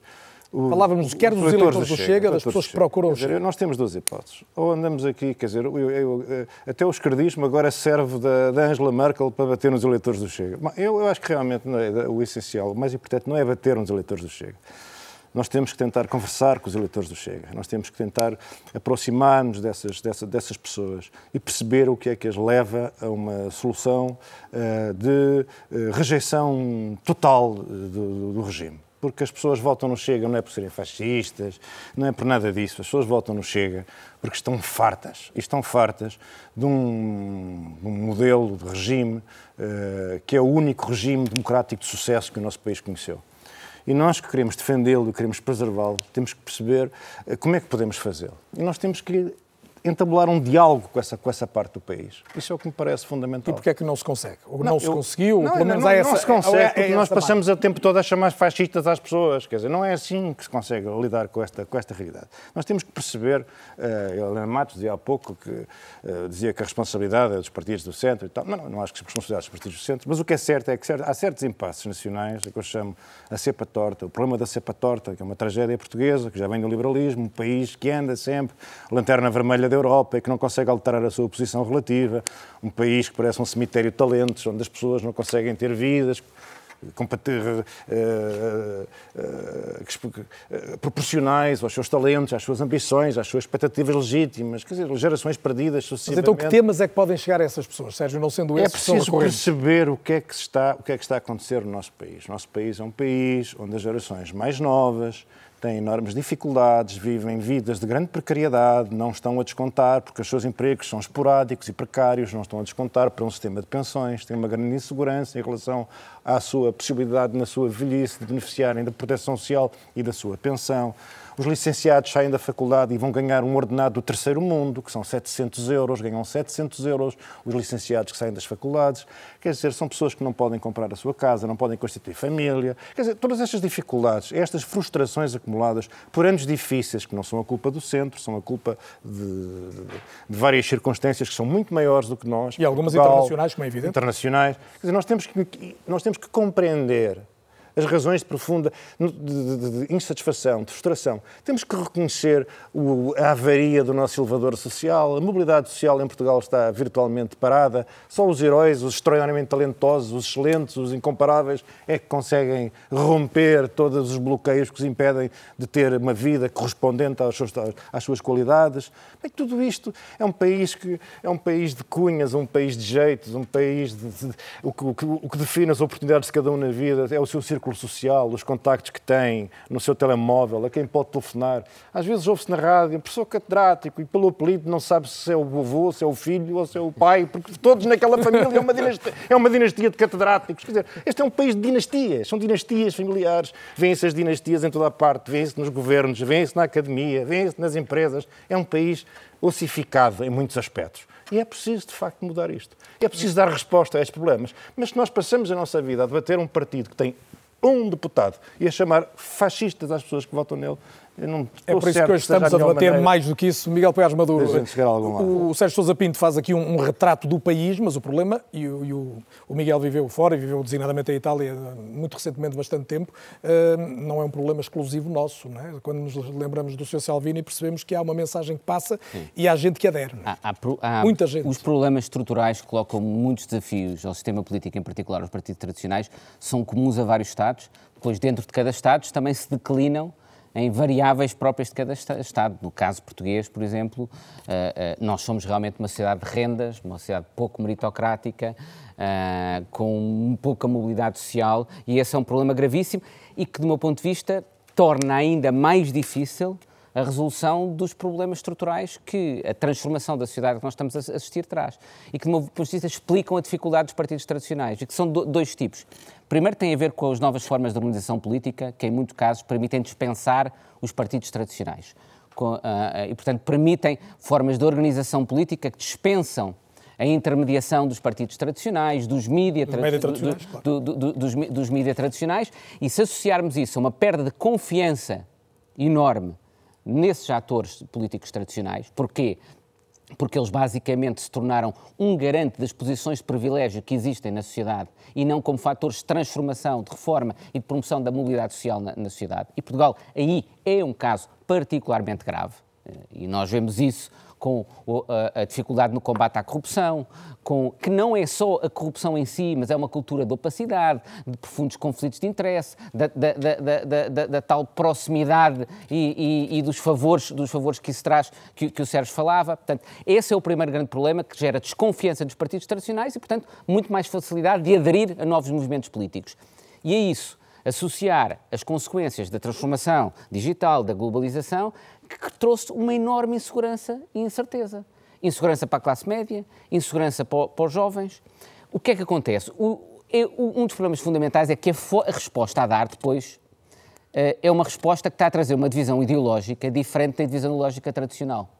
Entre aqueles que defendem que a forma de responder a isso é através de uma sociedade aberta e cosmopolita e aqueles que defendem que a forma de reagir a isso é através do, do, do regresso às fronteiras nacionais e da resistência a novas formas de organização económica, económica e social. E essa nova divisão ideológica atravessa de forma transversal os eleitorados dos partidos tradicionais. E por isso é que os partidos tradicionais não conseguem ter uma mensagem política clara, porque têm receio de, para ter essa mensagem política clara, provavelmente vão ter de correr o risco de perder parte do seu eleitorado tradicional. Vou aproveitar Portanto, ou os partidos sua... tradicionais correm esse risco, ou provavelmente aquilo que vamos ter é uma continuação desta realidade em que continuam numa lógica de mero oportunismo político, aritméticas eleitorais a tentar garantir o poder, sem responder aos verdadeiros desafios que as pessoas enfrentam e pouco a pouco assistimos a uma erosão desses partidos. Que, como defender a democracia liberal é a questão que eu terei para a ronda final, que há de ser a seguir ao que vamos ver eh, imediatamente após esta resposta do Miguel Poiares Maduro, é que Portugal não é uma ilha e, portanto, vale a pena olhar o contexto europeu hoje, pelo prisma também dos movimentos mais populistas à direita, e para perceber, por exemplo, que só três países não têm a extrema-direita representada no Parlamento. E para lembrar também que Marine Le Pen ganhou as europeias em França, apesar de ser eurocética, e eh, Matteo Salvini também, já falamos dele, ganham em Itália. O muito controverso Viktor Orbán já vai no terceiro mandato no poder, na Hungria. É uma reportagem, uma peça elaborada pelo jornalista Pedro Oliveira Pinto. ¡Viva España! Son demasiados los ultrajes, las vejaciones que recibe nuestra patria. È una vittoria straordinaria. Grazie, 9 milioni di volte grazie amici. Adesso chi se ne frega ne risponde. Chi sbaglia paga. Als politische Doktrin ist der Islam mit einer freiheitlichen Staatsordnung unvereinbar. Insoweit gehört er nicht zu Deutschland. Vagyunk, akik azt gondolják, hogy Európa utolsó reménye a kereszténység. We have fought against the multinationals. We fought against the big merchant banks. We fought against big Non, je ne suis pas du tout attachée à l'Union européenne. Je trouve qu'elle est totalitaire. Euh, pour moi, c'est euh, une véritable épouvante. Em toda a União Europeia já só existem três países onde a extrema-direita ainda não chegou aos parlamentos nacionais: Irlanda, Malta e Luxemburgo. Em todos os outros, os partidos mais populistas foram crescendo e, em alguns casos, tomaram de rompante o poder. Matteo Salvini é o caso paradigmático. Coligou-se com o movimento Cinco Estrelas e chegou à vice-presidência. Vestiu casacos da polícia e, como ministro do Interior, deu ordens para proibir a entrada de barcos com refugiados no país.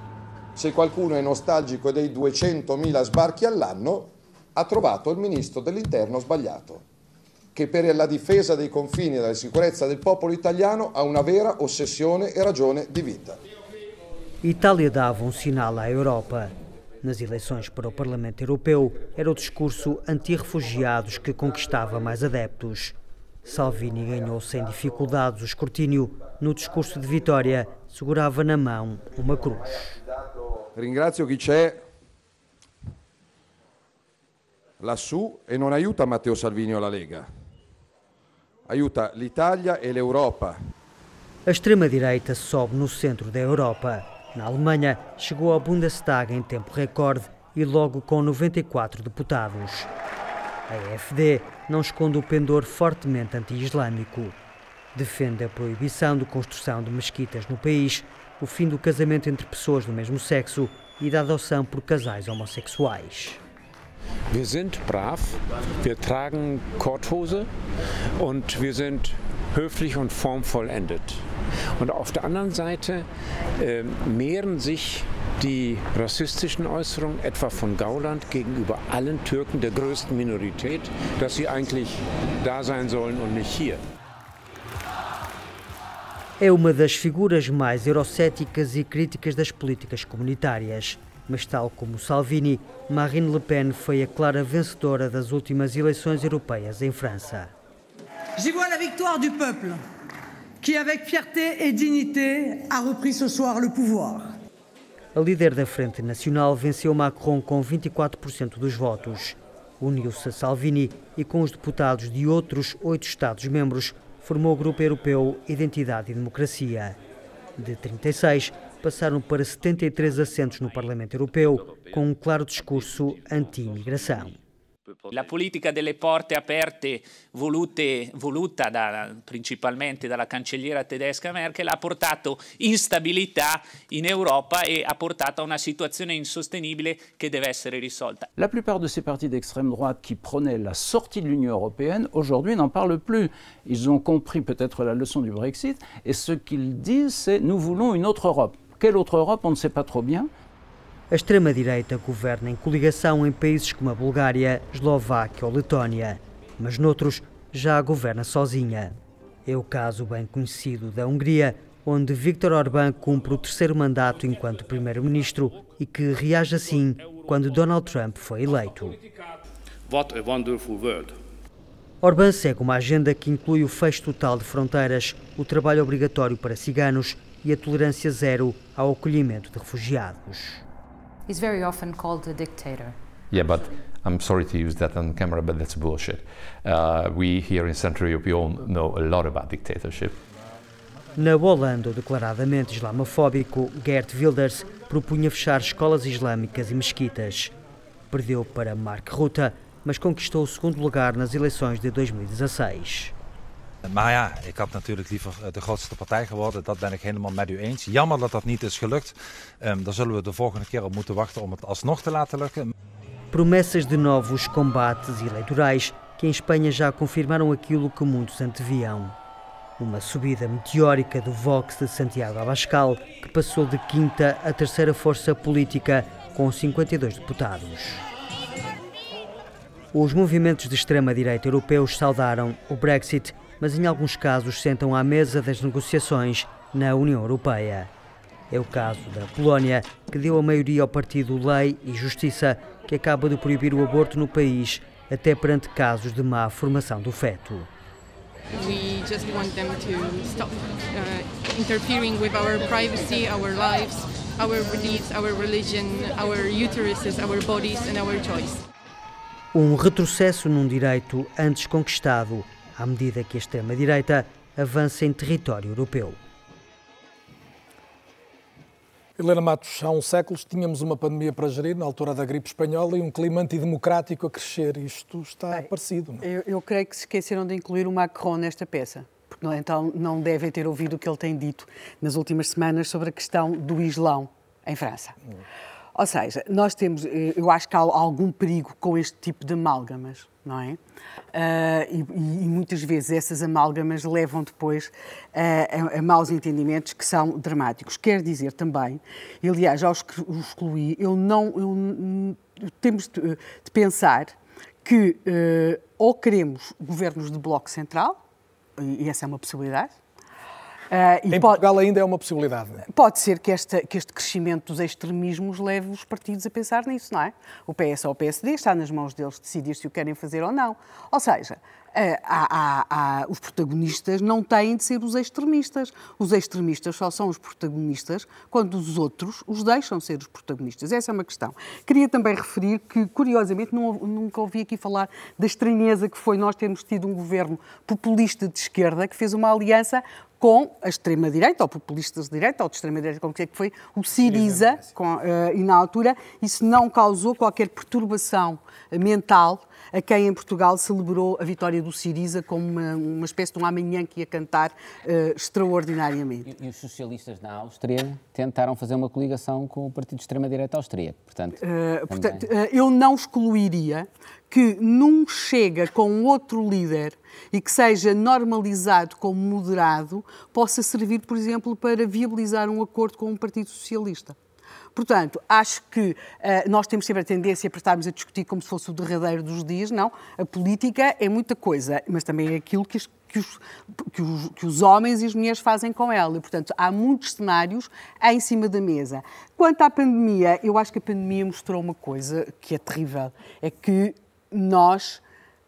Uh, as nossas sociedades que nós achávamos que eram muito livres, na verdade estão dispostas a abdicar ou abdicam com muita facilidade de princípios que se consideravam fundamentais. E essa é uma discussão que também está em cima da mesa. Manuel Carvalho, temos um, uma dificuldade em responder a pessoas que não encontram, se calhar a questão do politicamente correto, não é? Nem os média, nem o centro político, os moderados estão a ser capazes de dar as respostas que muita gente procura. Sim, isso é, é evidente há várias coisas que estão a acelerar eh, e hum, muitas vezes nós não temos tempo sequer para perceber, eh, para sedimentar ideias e conhecimento sobre aquilo que está, que está a acontecer.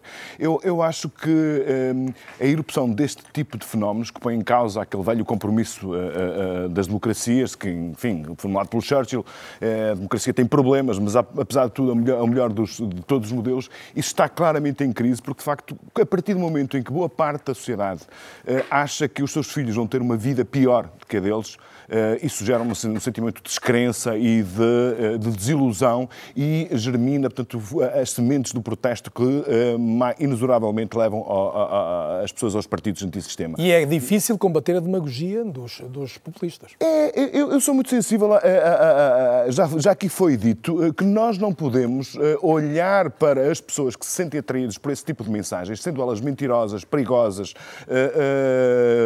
atentatórias de valores básicos daquilo que é a nossa sociedade ou a nossa dignidade, muitas vezes, não os podemos considerar como culpadas, como, como, como criminosas, como uh, irresponsáveis. O, o, o, que é facto é que há qualquer coisa de dissolução no modelo uh, que, das nossas sociedades que faz com que plantas daninhas se, se possam instalar, crescer e prosperar.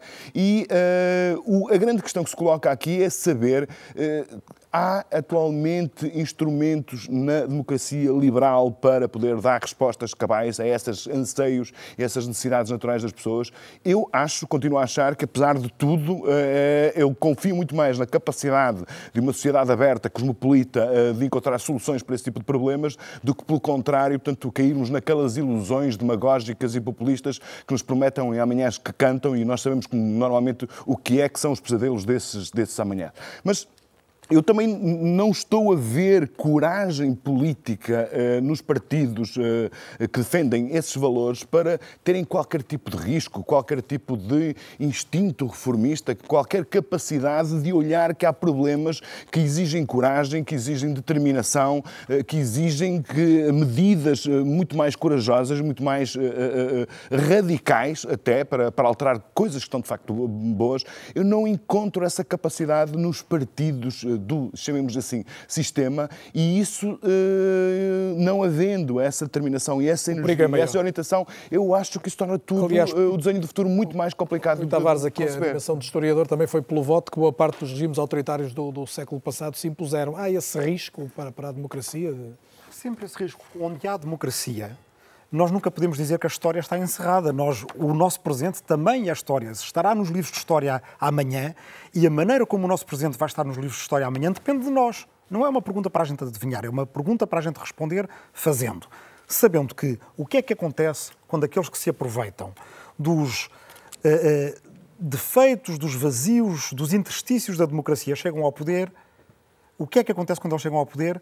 A democracia fica consideravelmente reduzida. No caso da Hungria, que eu conheço bem, a Constituição já vai ser mudada pela nona vez. A lei eleitoral muda sempre antes de cada eleição. Quando a oposição descobre uma maneira de convergir para tentar tirar Orban do poder, ele muda a, legislação eleitoral, mudou agora outra vez. Os, os, partidos que não concorrerem em pelo menos cinco círculos são extintos, porque o que eles tinham descoberto era uma maneira de, eh, basicamente, em cada círculo, apoiarem um partido de oposição. E, portanto, isso já não vai ser possível. O que é que é preciso fazer para defender a democracia constitucional? Identificar estas ameaças é crucial. E é por isso que o problema desta cedência agora em Portugal é que, exatamente no mesmo dia em que Trump foi derrotado e a vitória de Biden foi anunciada, nós não tivemos um tempo de respiro quando pensámos que finalmente esta vaga atual nacional populista poderia estar em alguma regressão. E agora em Portugal estamos a fazer um programa como este. Isto é culpa de quem deixou que isto acontecesse quando não precisava. Mas mais do que identificar as ameaças, é precisar às pessoas, evidentemente, razões para não terem medo e para verem que a democracia oferece soluções. Foi o que Roosevelt fez nos anos 30 e foi por isso que nem o nazismo nem o fascismo chegaram aos Estados Unidos. Explicar às pessoas que com a crise ecológica nós podemos fazer o equivalente ao que foi o New Deal de Roosevelt e fazer um novo Pacto Verde. Explicar às pessoas que na Europa nós temos um enorme potencial, nós podemos criar uma democracia europeia. A vitória de Biden é o, coisa, é o último sinal nova. de esperança nesse sentido? Não, a esperança temos que ser nós a fazê-la e vai ser feita de muitas maneiras. Por gente de centro, por gente de esquerda, por gente de direita, que esteja de acordo em relação a uma coisa. O marco da democracia, do Estado de Direito e dos direitos fundamentais é inegociável. Porque a partir do momento em que o perdemos, e não tenham dúvidas que há quem nos queira fazer perder esse marco, a partir daí demoramos muito tempo a recuperá-lo. muito obrigado. O meu pai nasceu em 29. O meu pai só viu a democracia quando tinha a idade que eu tenho hoje. Isso é o que nós não podemos deixar que aconteça para os nossos filhos. Sérgio Sousa Pinto o que é que vem aí no, no, caminho da democracia, até que ponto, por exemplo, a derrota de Trump ou, ou os partidos de extrema-direita não terem tido um resultado tão extraordinário como alguns previram nas, nas europeias é indicador de que o populismo não cresce tão facilmente? Eu acho que é preciso ter muito cuidado com o que está a passar. porque no período entre as duas guerras, entre 18 e 39, a maior parte dos Estados europeus eh, entregaram-se a soluções autoritárias de livre vontade. E, portanto, eh, eh, a democracia tem esta. A democracia é o melhor dos sistemas, mas tem um potencial de autodestruição uh, extraordinário. E nós temos que estar atentos a esses sinais. Eu acho que o mais importante é uh, perceber que a democracia não pode ser uma, um ritual, uma formalização. Uh, a democracia não são só as eleições, não é só o jogo dos partidos a democracia é um problema de cada um de nós e, sobretudo, dos, dos responsáveis políticos. A democracia é uma, é uma, é, como se dizia antigamente, é uma praxis, é uma ética, é uma prática, é uma. Cada decisão que tomamos, nós temos, nós temos que pensar: estamos a fazer bem a democracia ou estamos a desacreditar a democracia? É isso que nós temos que pensar. Por isso é que eu teria preferido mil vezes que nos Açores tivesse sido respeitado o vencedor, que foi o Partido Socialista, e que o PSD não tivesse feito um entendimento com o Chega. Era a solução que eu preferia, era a solução mais higiênica do ponto de vista democrático. Independentemente do Chega ser isto ou ser aquilo, o vencedor foi o Partido Socialista. Esta era a solução ideal. E depois far-se-ia seguir, se não fosse possível aprovar um governo, far-se eleições uh, novamente e provavelmente o Chega desaparecia ou não, mas alguém iria vencer as eleições. De... Neste momento é o Bloco de Esquerda, que é o partido que, que colocou em crise a maioria operacional que existia para manter o atual governo, que ainda tem três anos à sua frente, quem segura a estabilidade política é o Bloco de Esquerda. A responsabilidade é infinitamente maior no Bloco de Esquerda do que do Chega. No entanto, nós só falamos do Chega. Não, Neste momento, quem, é tem, momento quem que... tem a chave da estabilidade política em Portugal e de manter a atual solução governativa, coerentemente, porque o eleitorado incorporou Sérgio... essa expectativa de entendimento entre o PS e o Bloco de Esquerda e o PCP antes das eleições, quem tem a chave na mão é o Bloco de Esquerda. Temos debates semanais, todos esses temas irão voltar seguramente. Miguel Pérez Maduro, esta questão da ética na política pode ser nuclear para a resposta da democracia? Pode, pode ser nuclear, porque eu acho que fundamentalmente para protegermos a democracia nós temos que fazer duas coisas. Um, a primeira passa por tentar restabelecer condições de confiança nos partidos políticos tradicionais. Isso é um grande desafio para aqueles como eu que pertence a um desses partidos políticos uh, tradicionais. Uh, eh, um, há pouco falávamos daquilo que caminhar e como a democracia muitas vezes morre por ela própria, por escolha democrática, e é curioso que o livro mais influente sobre essa matéria, que é Como Morrem as Democracias Recentemente, identifica como que o primeiro passo e a maior preocupação é o controle dos mecanismos de escalação de poder das entidades independentes, tribunais, reguladores, pelo poder político. E nós, em Portugal, não valorizamos nada disso, pelo contrário, temos dado passos no sentido exatamente oposto à proteção desse poder independente. O segundo aspecto fundamental que eu acho que é importante nós garantirmos é a discussão democrática de alguns destes temas. Eu aí concordo. A, a, a, a, vossa reportagem estava bem feita, mas eu tenho a certeza que houve algumas pessoas que estavam a ouvir algumas daquelas coisas e dizerem: Mas eu, por exemplo, até sou contrário ao aborto. Ser contrário ao aborto é legítimo.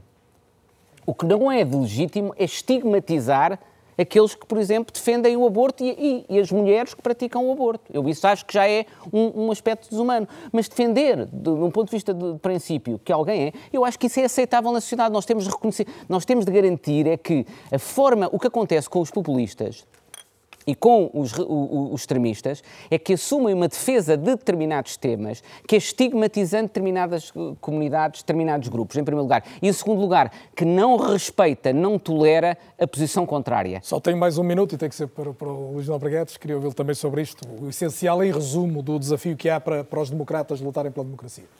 Olha, eu vou lhe dizer, eu não estou nada tão preocupado, tão pessimista. Acho que nós estamos a viver uma época extraordinária, com mudanças no mundo inteiro extraordinárias com uma nova potência a emergir. Descontada a pandemia, não é? Bom, e também é extraordinária.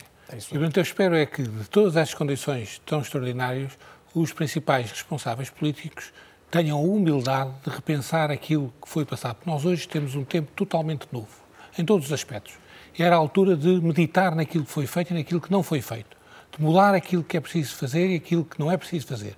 Eu vejo, por exemplo, com muita dificuldade, que não haja, digo isto com toda a sinceridade, que não haja um qualquer entendimento entre o PS e o PSD. Eu vejo isso com muita dificuldade, porque estando o país no estado em que está, estando a economia no estado em que está, estando a realidade social aquela que é, havendo a pobreza que há, havendo de facto a crise como nós não conhecíamos outra, é extraordinário que da parte do PS e do PSD tudo se passa como se nada se tivesse passado.